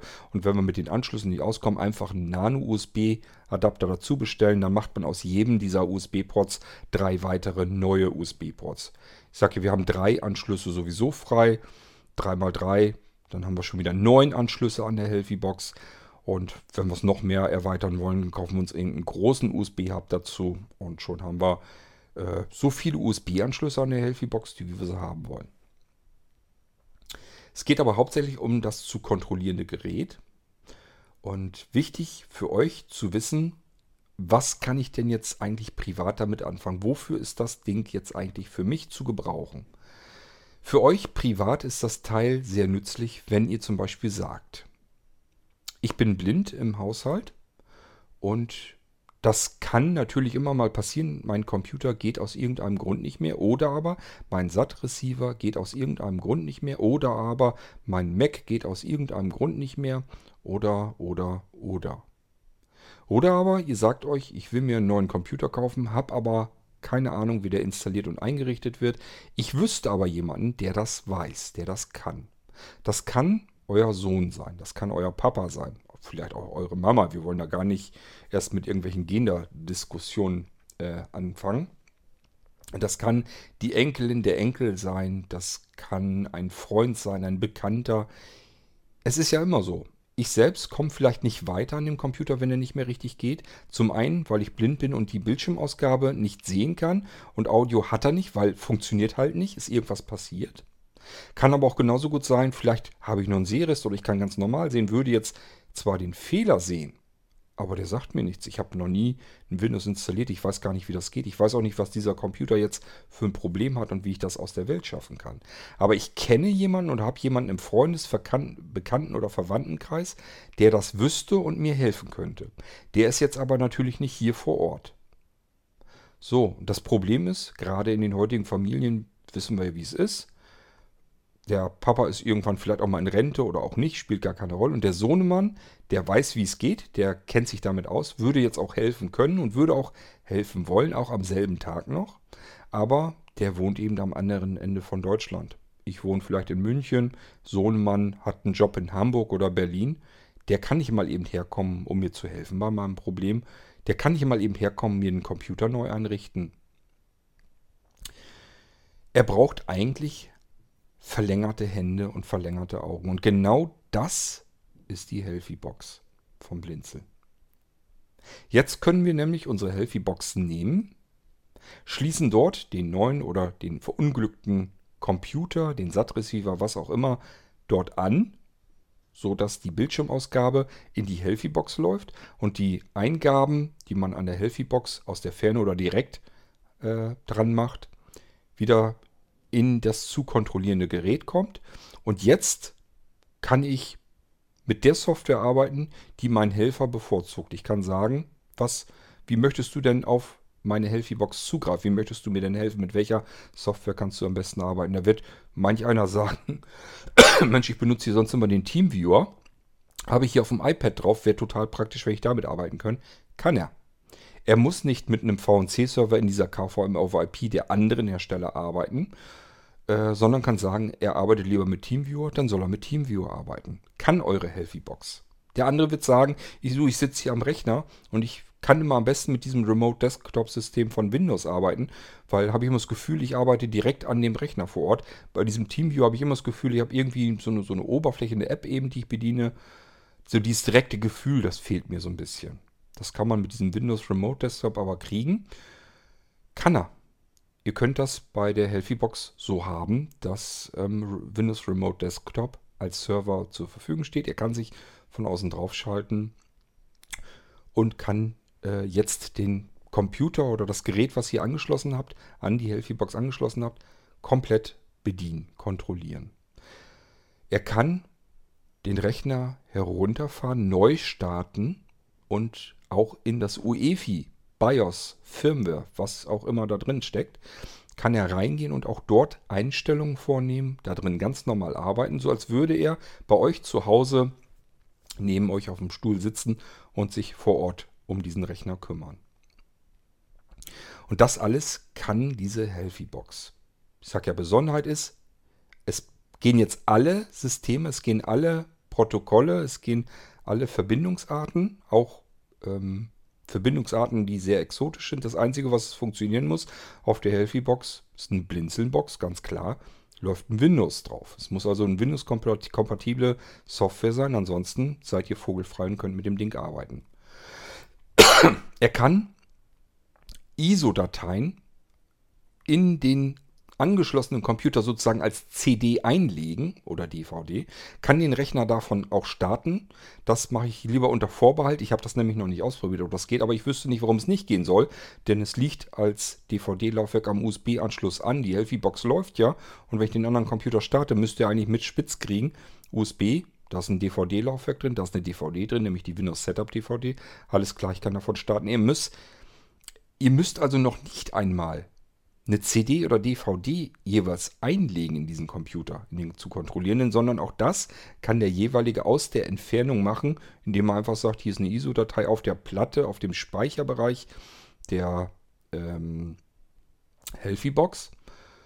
Die lege ich dem angeschlossenen Rechner als CD, DVD vor und starte ihn dann davon und kann das Ding komplett bei Null beginnt einrichten und installieren für euch bis alles durchgelaufen ist. Windows Setup ist komplett durchgelaufen. Dann Screenreader drauf, JAWS oder NVDA, spielt alles keine Rolle. Und wenn das Ding läuft, kann er euch sozusagen sagen, okay, ich habe meine Schuldigkeit getan, ich habe dir den Rechner komplett installiert, eingerichtet, UEFI-Einstellungen geändert, du kannst arbeiten. Und ihr könnt euch dann davor setzen und vor einen fertig eingerichteten Computer euch setzen und damit weiterarbeiten. Und wenn da irgendwas mal passieren sollte, geht nicht mehr. Ihr habt die Healthy-Box ja immer noch da stehen einfach wieder um Hilfe bitten, Zugangsdaten ihm mitgeben. Ähm, wenn ihr ihm keinen festen Zugang einrichten wollt, könnt ihr natürlich auch sagen, ich nehme temporäre Zugangsdaten. Die müsst ihr ihm nur einmal mitteilen und dann kann der sich einloggen auf diesen zu kontrollierenden Computer und kann damit komplett arbeiten. Er kann Screenshots machen, falls die nötig sind vom zu kontrollierenden Computer. Er kann die ganze Videoausgabe sogar mit aufzeichnen als Video, sodass man sich nachträglich nochmal ansehen kann, was hat er eigentlich die ganze Zeit da gemacht. Ähm, man kann virtuelle Festplatten anlegen. Die werden dem angeschlossenen Computer als USB-Festplatten äh, simuliert. Da kann ich sogar Sachen draufpacken und die werden auch fertig dann abgespeichert. Ich kann aber auch ähm, schon fertige Festplatten, Images nehmen und ihm die als Festplatte vorgaukeln. Funktioniert alles, geht alles. Diese Datenträgerübermittlung, ähm, also die Datenübermittlung, Übertragung, ist ein bisschen teurer. Das heißt, es gibt zwei Ausführungen von der HealthyBox. Einmal mit dieser Datenübertragungsgeschichte, dass also virtuelle CD, DVD-Laufwerke, virtuelle Festplatten, sowas alles, dass das geht, damit ich Dateien an den zu kontrollierenden Computer eben auch übertragen kann. Ich habe das für mich, ist das gar keine Frage, da gebe ich immer das, den Mehrbetrag aus, um diese Funktionalität mit drin zu haben. Aber vielleicht sagt sich jemand, muss ich jetzt nicht unbedingt haben, wenn ich dadurch Geld sparen kann, ist auch gut. Lässt sich machen. Ich finde es total praktisch und sehr nützlich, weil ich kann eben so ähnlich wie beim HODD-Laufwerk vom Blinzeln ISO-Dateien nehmen, die kann ich überall einfach herkriegen und kann die als CD, DVD, Hardware-Laufwerk dem Computer vorgaukeln an seinem USB-Anschluss und er kann davon sogar booten. Ähm, Das geht nicht nur mit dem Computer, den ich jetzt gerade dann vielleicht angeschlossen habe, sondern vielleicht kaufe ich mir dann irgendwann doch mal so einen Apple Macintosh. Weiß, kenne mich da aber noch gar nicht aus und habe jetzt ein bisschen Angst vor der Einrichtung und so weiter. Oder aber ich sage mir, okay, jetzt hast du das Mac OS da drauf, Mac läuft, VoiceOver läuft, ich kann den mit Screenreader bedienen. Jetzt würde ich aber gern auf diesem Mac auch noch mit Windows arbeiten. Was brauche ich? Eine Emulation, eine Virtualisierung. Da nehmen wir zum Beispiel, weil die Blinden da gerne mitarbeiten auf dem Mac, VMware. So, die App kriegen wir da drauf vielleicht noch installiert. Jetzt geht es aber darum, darauf ein Windows äh, zu installieren auf dieser virtuellen Maschine. Das kriegen die wenigsten hin. Das könnte aber jetzt wieder jemand anderes machen über die gleiche Möglichkeit. Wir haben immer noch unsere Healthy-Box und haben vorher unseren Computer damit repariert oder eingerichtet, haben uns helfen lassen. Und jetzt auf einmal stöpseln wir den Computer, der ja läuft, ab und klemmen einen Macintosh dran und wollen jetzt VMware, wollen wir Windows drauf installiert haben. Und wieder suchen wir uns einen, der das kann und geben ihm Zugangsdaten. Dann kann er auf meinem Mac, den ich dort angeklemmt habe, kann er dann eben VMware installieren und mir eine virtuelle Maschine einrichten und in diese virtuellen Maschine auch wieder einen Screenreader installieren und schon habe ich ein funktionierendes Windows auf meinem Rechner drauf. Und wenn das jemand in der Verwandtschaft ist, Sohnemann oder so aus der Entfernung, da muss ich wahrscheinlich noch nicht mal Geld dafür bezahlen, denn ich kann ja sicherlich irgendwas anderes Gutes für ihn dann auch tun. Man hilft sich ja gegenseitig, genauso im Freundeskreis und so weiter. Ähm, wenn ich das jetzt aber nicht weiß, wer könnte das machen? Ich habe also niemanden im Freundes- und Bekannten- und Verwandtenkreis.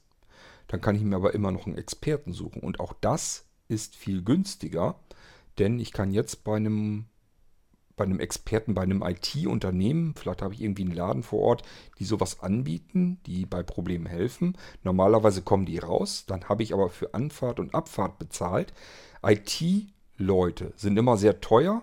Und das Schlimmste, was passieren kann, ist, wenn ich die Kosten in irgendeiner Form mittrage, weil sie ungenutzt irgendwie durch die Gegend gejuckelt werden. Viele IT-Leute sind den ganzen Tag über in Bahn, Bus und Bahn, Taxi, Auto unterwegs. Und das alles muss ich als Auftraggeber, als Kunde irgendwo mit bezahlen. Entweder nimmt das wirklich mit bezahlt oder es steckt in seinen Stundensätzen mit drin, dass der äh, Weg schon bezahlt ist. Und da kann ich sagen, ich habe hier eine feine Lösung. Du brauchst dich bloß mit der Software, die du gerne benutzen möchtest. Die benutzt du und dann kannst du mir hier helfen und meinen Rechner in Ordnung bringen. Und das spart erhebliche Kosten, spart viel Zeit. Der Fachmann, der euch hilft, wird sich freuen, weil er nicht mehr nutzlos in der Gegend rumjuckeln muss und vielleicht an dem Tag auch noch weitere Aufträge annehmen kann, statt äh, zu euch, wer weiß, 100 Kilometer rauszufahren, euch zu helfen, sich vor Ort bei euch zu kümmern um die, euer Problem und dann wieder abzureisen. Das alles müsst ihr in jedem Fall mit bezahlen. Ob es versteckt ist oder offen, ist egal, aber diese An- und Abfahrt ist ganz klar. Der sitzt im Zug, das ist Zeit, die hat er dort verbracht, um zu euch herzukommen und euch zu helfen. Das fällt weg. Die Kosten habt ihr schon mal nicht mehr. Das dauert nicht ganz lang. Das habt ihr ein, zwei Mal, dann habt ihr die Healthy-Box nämlich schon dabei raus. Ähm, für selbstständige Unternehmer ist die Healthy Box auch sehr interessant. Auch für die ist das eine total gewinnbringende Aktion. Ich habe euch eben so ein Beispiel genannt.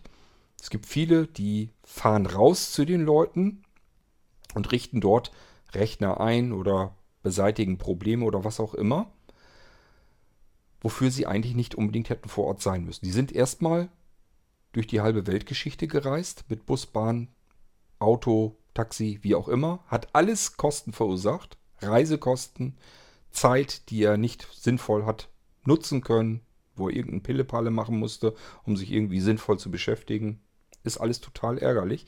Der hätte genauso gut, genauso gut zu Hause bleiben können, muss noch nicht mal in eine Firma gehen und hätte von dort aus sich mit dem iPad bequem in der Hand zu euch rüberschalten können auf diesen Computer, der das Problem hat und hätte euch dann vor Ort helfen können. Und ihr hättet nur die Zeit bezahlen müssen, die ihr wirklich bei euch vor Ort geholfen hat, ohne vor Ort zu sein. Für IT-Dienstleister ist das auch total nämlich praktisch, weil die jetzt mit der Software sich draufschalten können, die sie benutzen wollen. Die können euch helfen, ohne zu euch rauskommen zu müssen. Und trotzdem helfen, auch wenn der Computer, worauf Sie arbeiten sollen, überhaupt nicht mehr funktioniert. Der startet gar nicht mehr, der ginge nicht mehr. Er könnte euch jetzt aus der Entfernung gar nicht helfen, auch wenn er jetzt mit TeamViewer oder VNC oder wie auch immer auf euren Rechner drauf will. Der startet ja nicht mehr. Das ist ja euer Problem. Ihr braucht deswegen ja diese Fachkraft. Er kann sich jetzt trotzdem drauf schalten, weil ihr eine Healthy-Box habt, wo ihr diesen nicht funktionierenden Computer angeschlossen habt und die Healthy-Box so zum Beispiel sozusagen die Verbindung zu seinem Client, also mit dem er dann arbeiten kann, zu seinem iPad hin, aufbauen kann. Das alles kann die Healthy-Box. Die ist für die Leute, die Hilfe brauchen, hochpraktisch, sehbehindert und blind, hochpraktisch, weil ich dann noch viel mehr Dinge habe, wo ich vielleicht nicht weiterkommen kann, weil ich eben nicht sehen kann, was ist da jetzt eigentlich genau passiert. Ich merke nur, ich kann hier machen, was ich will, der Computer startet nicht mehr. Was genau schiefgegangen ist, weiß ich nicht. Da müsste jetzt eigentlich eine sehende Person draufschalten können. Geht aber nicht, weil TeamViewer und so weiter läuft nicht. Der Rechner läuft ja nicht. Das habe ich ja festgestellt. Das System ist nicht gestartet. Der kann sich jetzt auf diesen Computer nicht schalten, somit auch nicht wissen und nicht sagen, was damit los ist und schon gar nicht das Ganze reparieren. Mit der Healthy-Box würde es gehen, weil die läuft. Er kann sich draufschalten, auf den angeschlossenen Computer draufschauen, das Bild ähm, sich ansehen und auch den ganzen Computer kontrollieren und steuern bis hin zu irgendwelchen USB-Platten einlegen oder CD oder DVDs einlegen. Er kann das ganze Ding, wenn es keinen Sinn mehr hat, kann der sagen, du, das bringt jetzt nicht, ich installiere das Windows eben neu. Mal eben das Windows neu installieren auf einem Computer, der nicht geht aus der Entfernung. Das geht sonst gar nicht. Keine Chance, keine Möglichkeit. Healthybox funktioniert. Also für IT-Dienstleister auch hochpraktisch. Ihr könnt daraus einen eigenen kompletten Geschäftsbereich bauen. Denn Leute, die Hilfe brauchen, gibt es genug. Und eine Healthy-Box kostet leider, das liegt aber an der Hardware, die ich dafür brauche, die ist leider trotzdem im Einkauf sehr teuer. Aber ihr könntet dann sagen, wenn ihr Kunden habt, ich kann euch helfen. Du brauchst dafür nichts zu tun und du brauchst dafür auch nichts zu können. Das Einzige, was passiert, ich schicke dir so eine kleine Box, nämlich die Healthy-Box, schicke ich dir per Brief Post raus. Ja, ihr hört richtig, die Healthy-Box ist so klein, die kann ich in den Polsterumschlag stecken samt Kabellage und kann das per Briefpost rausschicken. Solltet ihr natürlich durch den ziemlich hohen Preis, den das ganze Ding kostet, entweder versichern oder zumindest als Einschreibebrief hinschicken, damit ihr eine Information bekommt, wo ist das Ding abgetaucht. Also ist das Teil wirklich bei ihm angekommen. Aber ihr könnt eine Healthy-Box per Briefpost an euren Kunden, der ein Problem hat, rausschicken und ihm sagen, da sind Anschlüsse dran, schließ den VGA-Anschluss an deinen Computer an, steckt das USB-Kabel da ebenfalls mit rein und dann das Netzteil an die Healthy-Box und dann schaltest, drückst du den Einschaltknopf an der Healthy-Box und dann lass das Ding bitte so laufen. Vielleicht noch, logischerweise, wir müssen eine Internetanbindung haben, steck bitte auch das LAN-Kabel von der Healthy-Box mit in deinen Router rein. Ihr könnt aber auch sagen, ihr nehmt eurem Kunden die komplette Geschichte mit dieser Internetverbindung ganz weg und legt noch einen kleinen mobilen LTE-Router mit dabei. Könnt ihr sogar so von mir bekommen, dass das Ding mit der Healthy-Box zusammengepappt ist. Mache ich dann mit Industrieklettband. Dann ist die, der LTE-Router auf der Healthy-Box noch drauf. Und dann sagt ihr eurem Kunden eigentlich nur noch Netzteil rein, Knopf an der Healthy-Box drücken, Knopf an dem LTE-Router, der da drauf pappt, dieses flache Ding, nochmal drücken und dann so in Ruhe stehen lassen und mir nur eben Bescheid sagen. Ihr könnt euch da natürlich dann einen festen Zugang schon einlegen. Das könnt ihr euch als IT-Fachleute, Dienstleister ja schon fertig machen, dass diese Healthy-Box zum einen nur auf euch reagiert, also dass ihr euch dort einloggen müsst, dass da kein anderer drauf Zugriff nimmt, auch der Anwender, der Kunde nicht, damit er da keinen Blödsinn machen kann, euch nicht durcheinander bringt. Und Ihr könnt dann sozusagen eurem Kunden helfen. Und zwar ohne, dass der irgendwas tun muss. Er muss eigentlich nur einen Stromstecker einstecken. Das wird er wohl hinkriegen, das Netzteil. Passt nirgendwo anders rein, außer in die Healthy-Box an der jeweiligen Anschlussstelle. Dann einen USB-Anschluss in die Healthy-Box, den anderen USB-Anschluss in den zu kontrollierenden Computer, der ein Problem hat. Und dann nur noch das Kabel für die Grafikkarte des Computers, der kontrolliert werden soll. Zwei Knöpfe drücken, dann braucht ihr noch nicht mal sich um irgendeine Internetanbindung zu kümmern. Dann stellt ihr die Verbindung per LTE her und ihr wisst als einzige die Zugangsdaten, könnt euch direkt mit dem Programm, das ihr am liebsten benutzt, auf die, auf die Healthy-Box schalten und dem Kunden helfen. Und zwar wirklich helfen, auch wenn dieser Kunde nichts anderes hinbekommen kann, als drei Stecker in Anschlüsse zu stecken. Das ist das Einzige, was er tun können muss. Und das kriegt jeder hin. Ähm, er muss sich mit keiner Software abgeben. Er muss keinen Computer irgendwie gesondert starten können. Er muss nichts installieren. Er braucht gar nichts. Ihr müsst nur die Healthy-Box per Briefpost zu eurem Kunden, zu dem Anwender hinschicken, sagen, steck die drei Stecker ein, schalt ein und lass laufen. Das kann man so weit hinkriegen, kann ich euch dann fertig programmieren, dass ihr sogar eine Information per E-Mail dann bekommt, dass die Healthy Box eben läuft und ihr loslegen könnt, ihr arbeiten könnt. Schöne Sache, denke ich. Ähm, ist also toll für IT-Dienstleister, die ihren Kunden helfen wollen. Und zwar auch den Kunden, die sich ganz, ganz unsicher fühlen und das nicht so einfach hinkriegen. Ich habe auch hier schon Kunden gehabt, ähm, denen ich gesagt habe, ich starte mal TeamViewer und gib mir dann die Zugangsdaten. Da kam, kommt auch so zum Vorstein, wie beispielsweise, ja, TeamViewer habe ich jetzt gestartet, ich sehe hier nichts. Ich kann mit dem Screenreader und mit der Breilzeile kann ich nichts erfassen. Ich kann den Leuten dann noch nicht mal großartig weiterhelfen, weil ich nicht weiß, wo das Problem ist. Ich kenne mich nicht so gut mit Screenreader oder mit Breilzeilen schon gar nicht aus, dass ich jetzt sagen könnte, mach dies, mach das, damit du den Bildschirm auslesen kannst. Das Einzige, was ich dann tun kann, ist Screenshot machen, mir herschicken lassen, dann habe ich die Daten trotzdem. So funktioniert ja auch die Blinzeln-Fernwartungssoftware auf dem Blinzeln-System. Aber ähm, mit der, mit der, mit der Healthy-Box wäre das alles vom Tisch. Da muss er nur noch Anschlüsse reinstecken und ein Knöpfchen drücken. Rest funktioniert vollautomatisch, egal was er für ein Gerät dort anschließt. Und mit Gerät habe ich schon gesagt, das Ding muss nur eine Grafikausgabe haben und eine Eingabe per Tastatur verstehen können. Und dann kann ich damit arbeiten. Das muss kein Computer sein, es kann auch, als Beispiel hatte ich ja einen SAT-Receiver äh, gemeint, wenn man so eine VU-Box hat oder einen anderen Enigma 2 Receiver, Dreambox, was auch immer, die alle funktionieren mit einer normalen USB-Tastatur und haben natürlich auch eine Bildschirmausgabe, sodass ich das Ding ebenfalls aus der Entfernung steuern kann. Genauso ein Raspberry Pi oder sowas, wenn jemand ein Problem damit hat. Healthy-Box dran, Zugang fertig eingerichtet und man kann äh, solch einem Anwender, der da ein Problem mit hat, wunderbar helfen.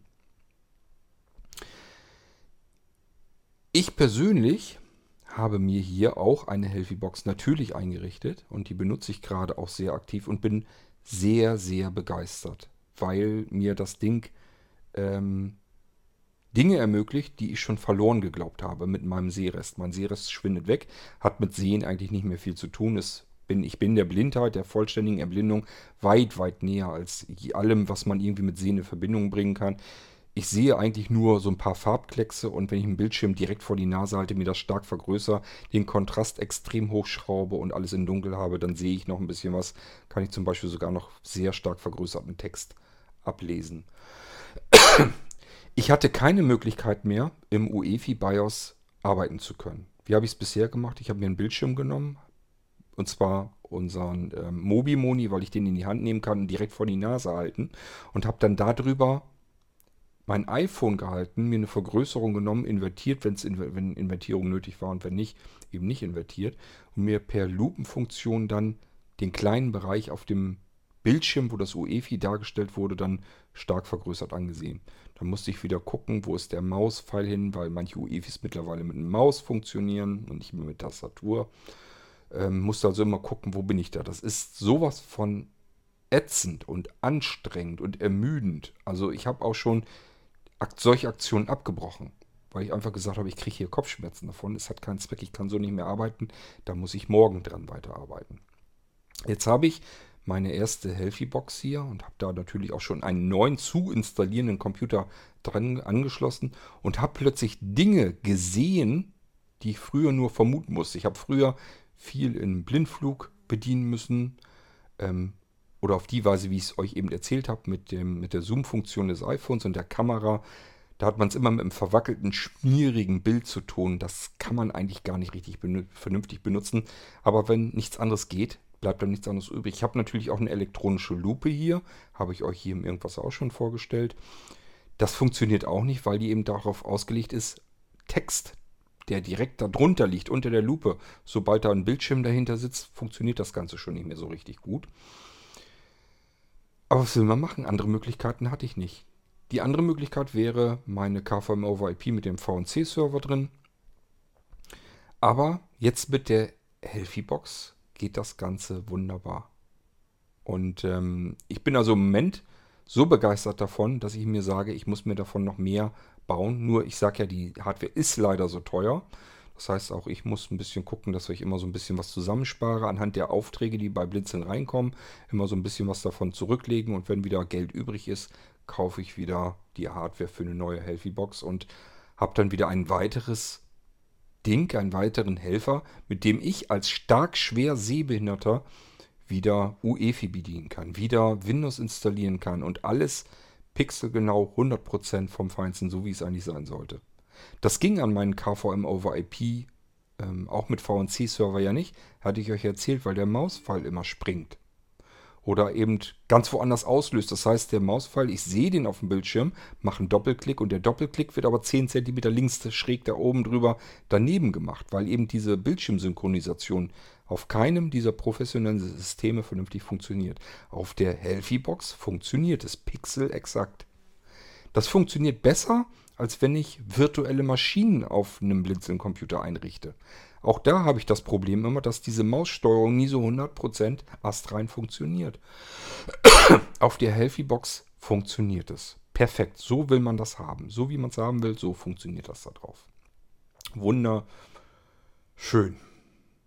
Audio kann man auch mit rüberkriegen und kann man ja auch übertragen mit dem TeamViewer. Das heißt, wenn wir einen Computer angeschlossen haben und der spuckt irgendwas an Audio aus, können wir das über den TeamViewer an den Client übertragen. Ich kann das dann also auch hören aus der Entfernung. Ich würde jetzt nicht so weit gehen zu sagen, man kann jetzt blindlings irgendwie mehr machen, weil es muss ja trotzdem irgendwie ein System erstmal auch auf einem zerdepperten Computer laufen.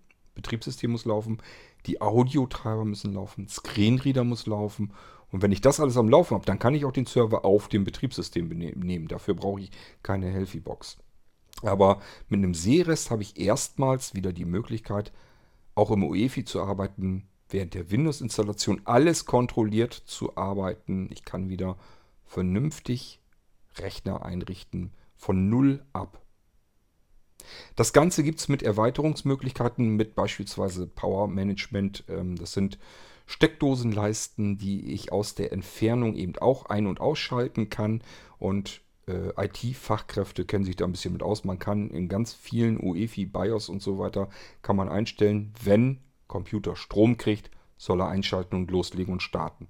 Wenn ich das habe, kann ich mit der Power Management Konsole, mit dieser Steckerdosenleiste, den Computer aus der Entfernung ausschalten, wenn gar nichts mehr geht, ist eingefroren oder so, wieder einschalten und der Computer startet wieder neu und ich kann wieder natürlich mit meiner Healthy-Box die ganze Zeit über alles kontrollieren, was der Rechner währenddessen macht. Ich kann also sogar den Computer ein- und ausschalten dann.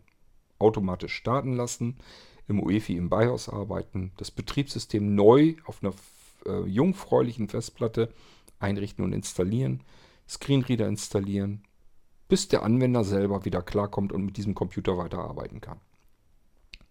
Das alles geht und zwar so, äh, wie ich das immer schon haben wollte. Ich bin jetzt endlich am Ziel meiner eigenen Ideen im Kopf. Also das, was ich selber für mich persönlich haben möchte, habe ich jetzt. Das ist die perfekte ähm, Bedienkonsole, damit ich von überall aus Rechner einrichten kann, indem ich einfach nur mein iPhone oder iPad in die Hand nehme.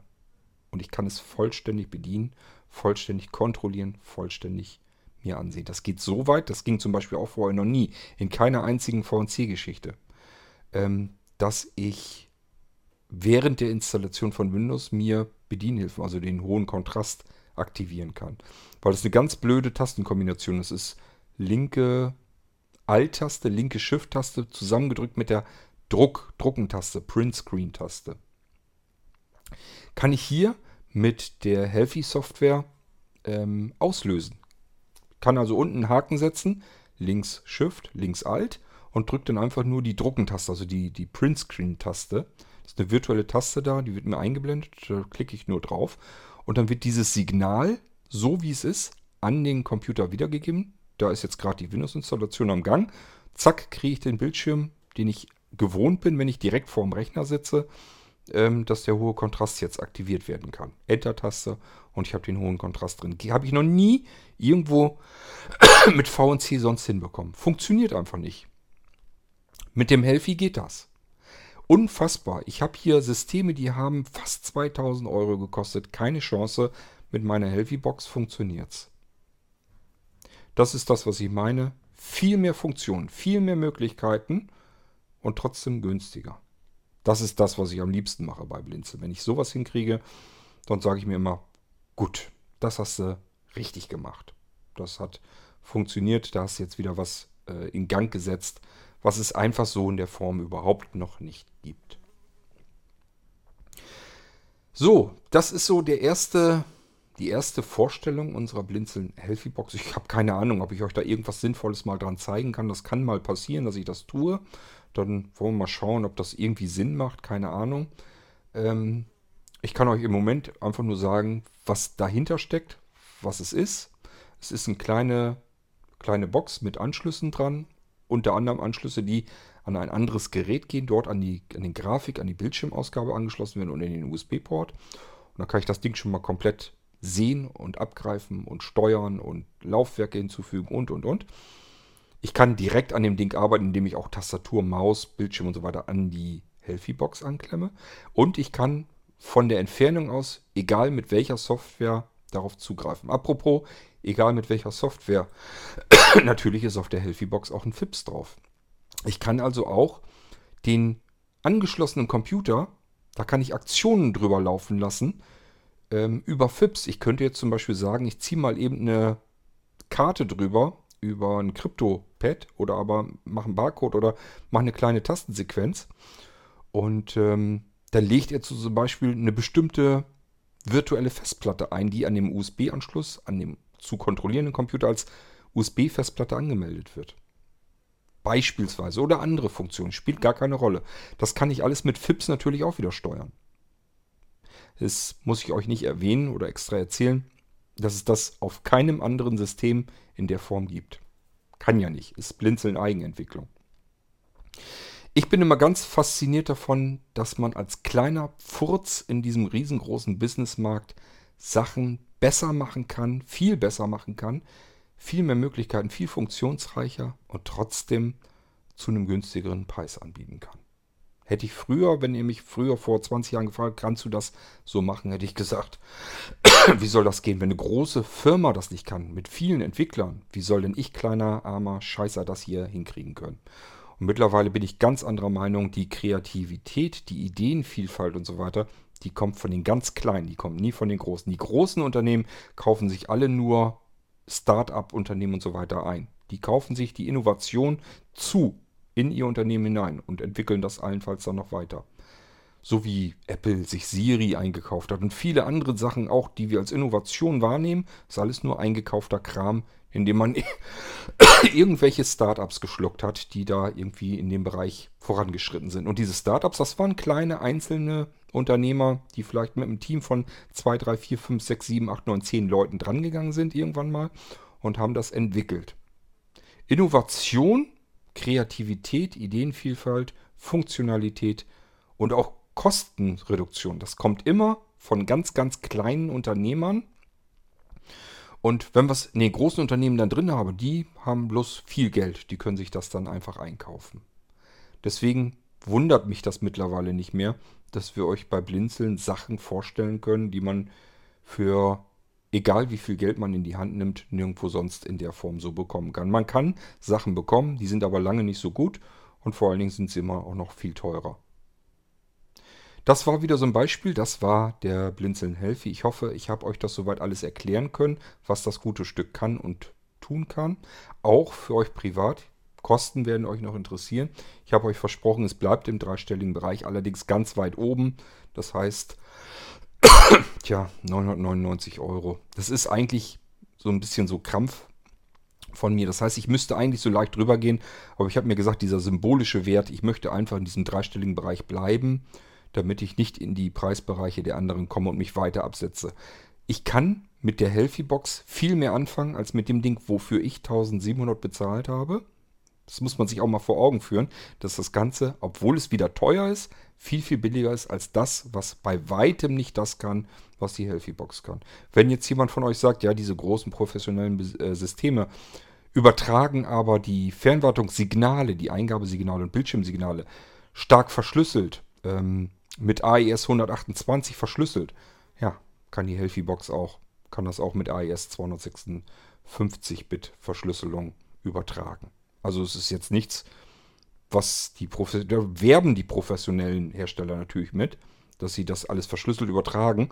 Das ist aber eigentlich eine Selbstverständlichkeit. Das macht jeder vernünftige Fernwartungsserver nämlich.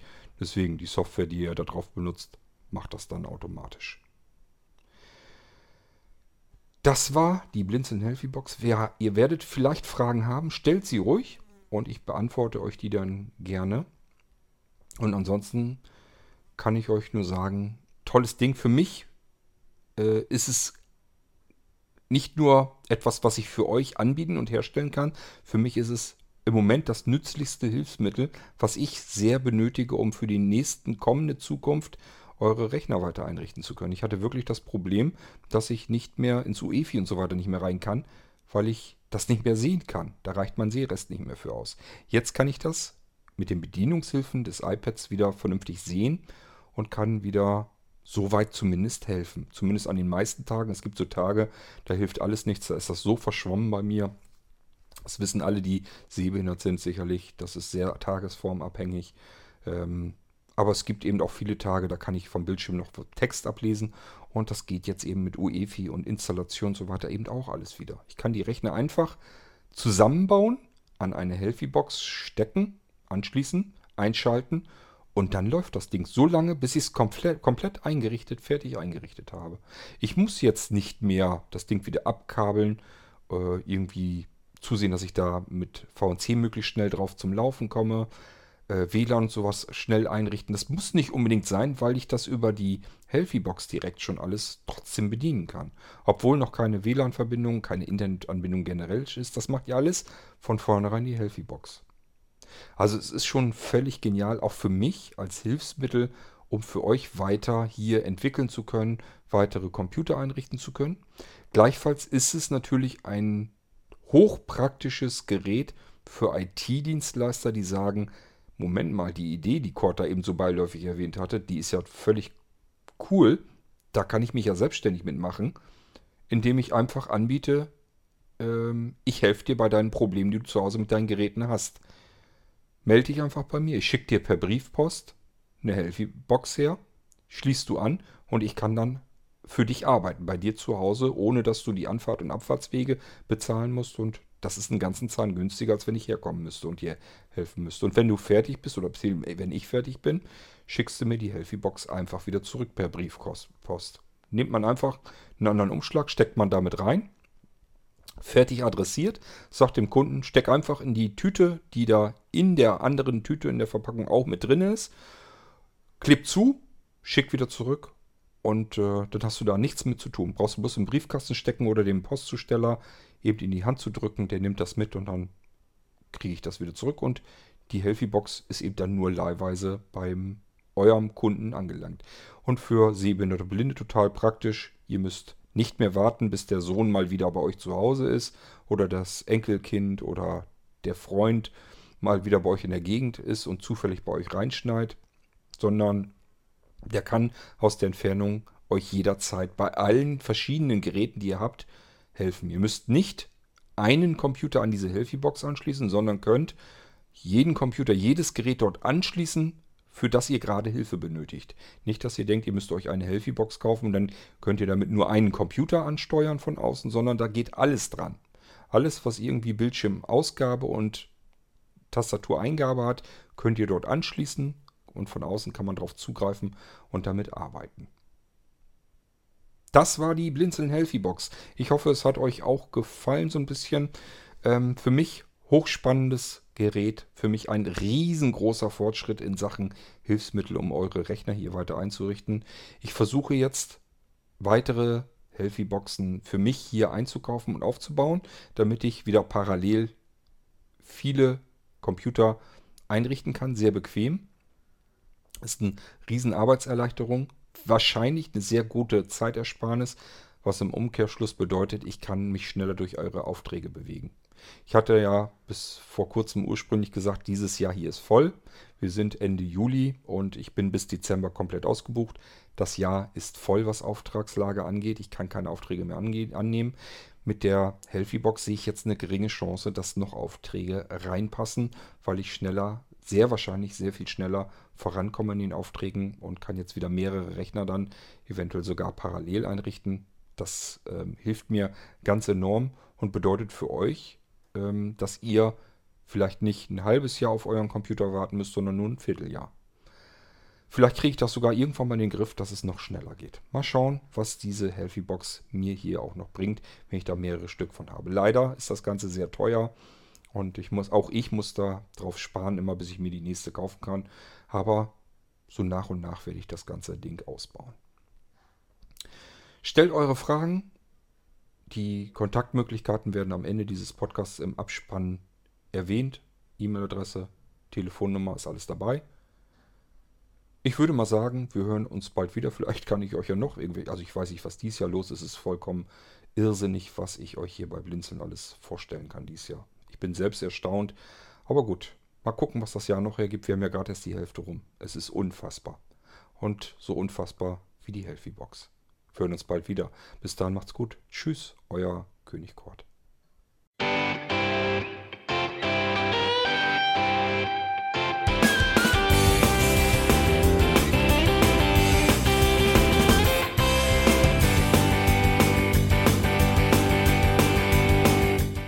Das war Irgendwasser von Blinzeln.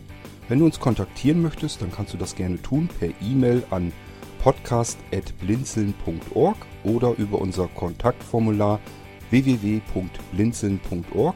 Blinzeln schreibt man in unserem Fall immer mit einem D in der Mitte. Wenn du möchtest, kannst du uns sehr gerne auch einen Audiobeitrag auf unseren Podcast Anrufbeantworter sprechen. Der hat in Deutschland die Telefonnummer 05165 439 461. Und wenn du uns aus dem Ausland anrufen möchtest, dann ersetze einfach die erste 0 gegen die 0049 für Deutschland. Wir bedanken uns für dein Interesse und freuen uns schon darauf, wenn du auch beim nächsten Mal wieder mit dabei bist.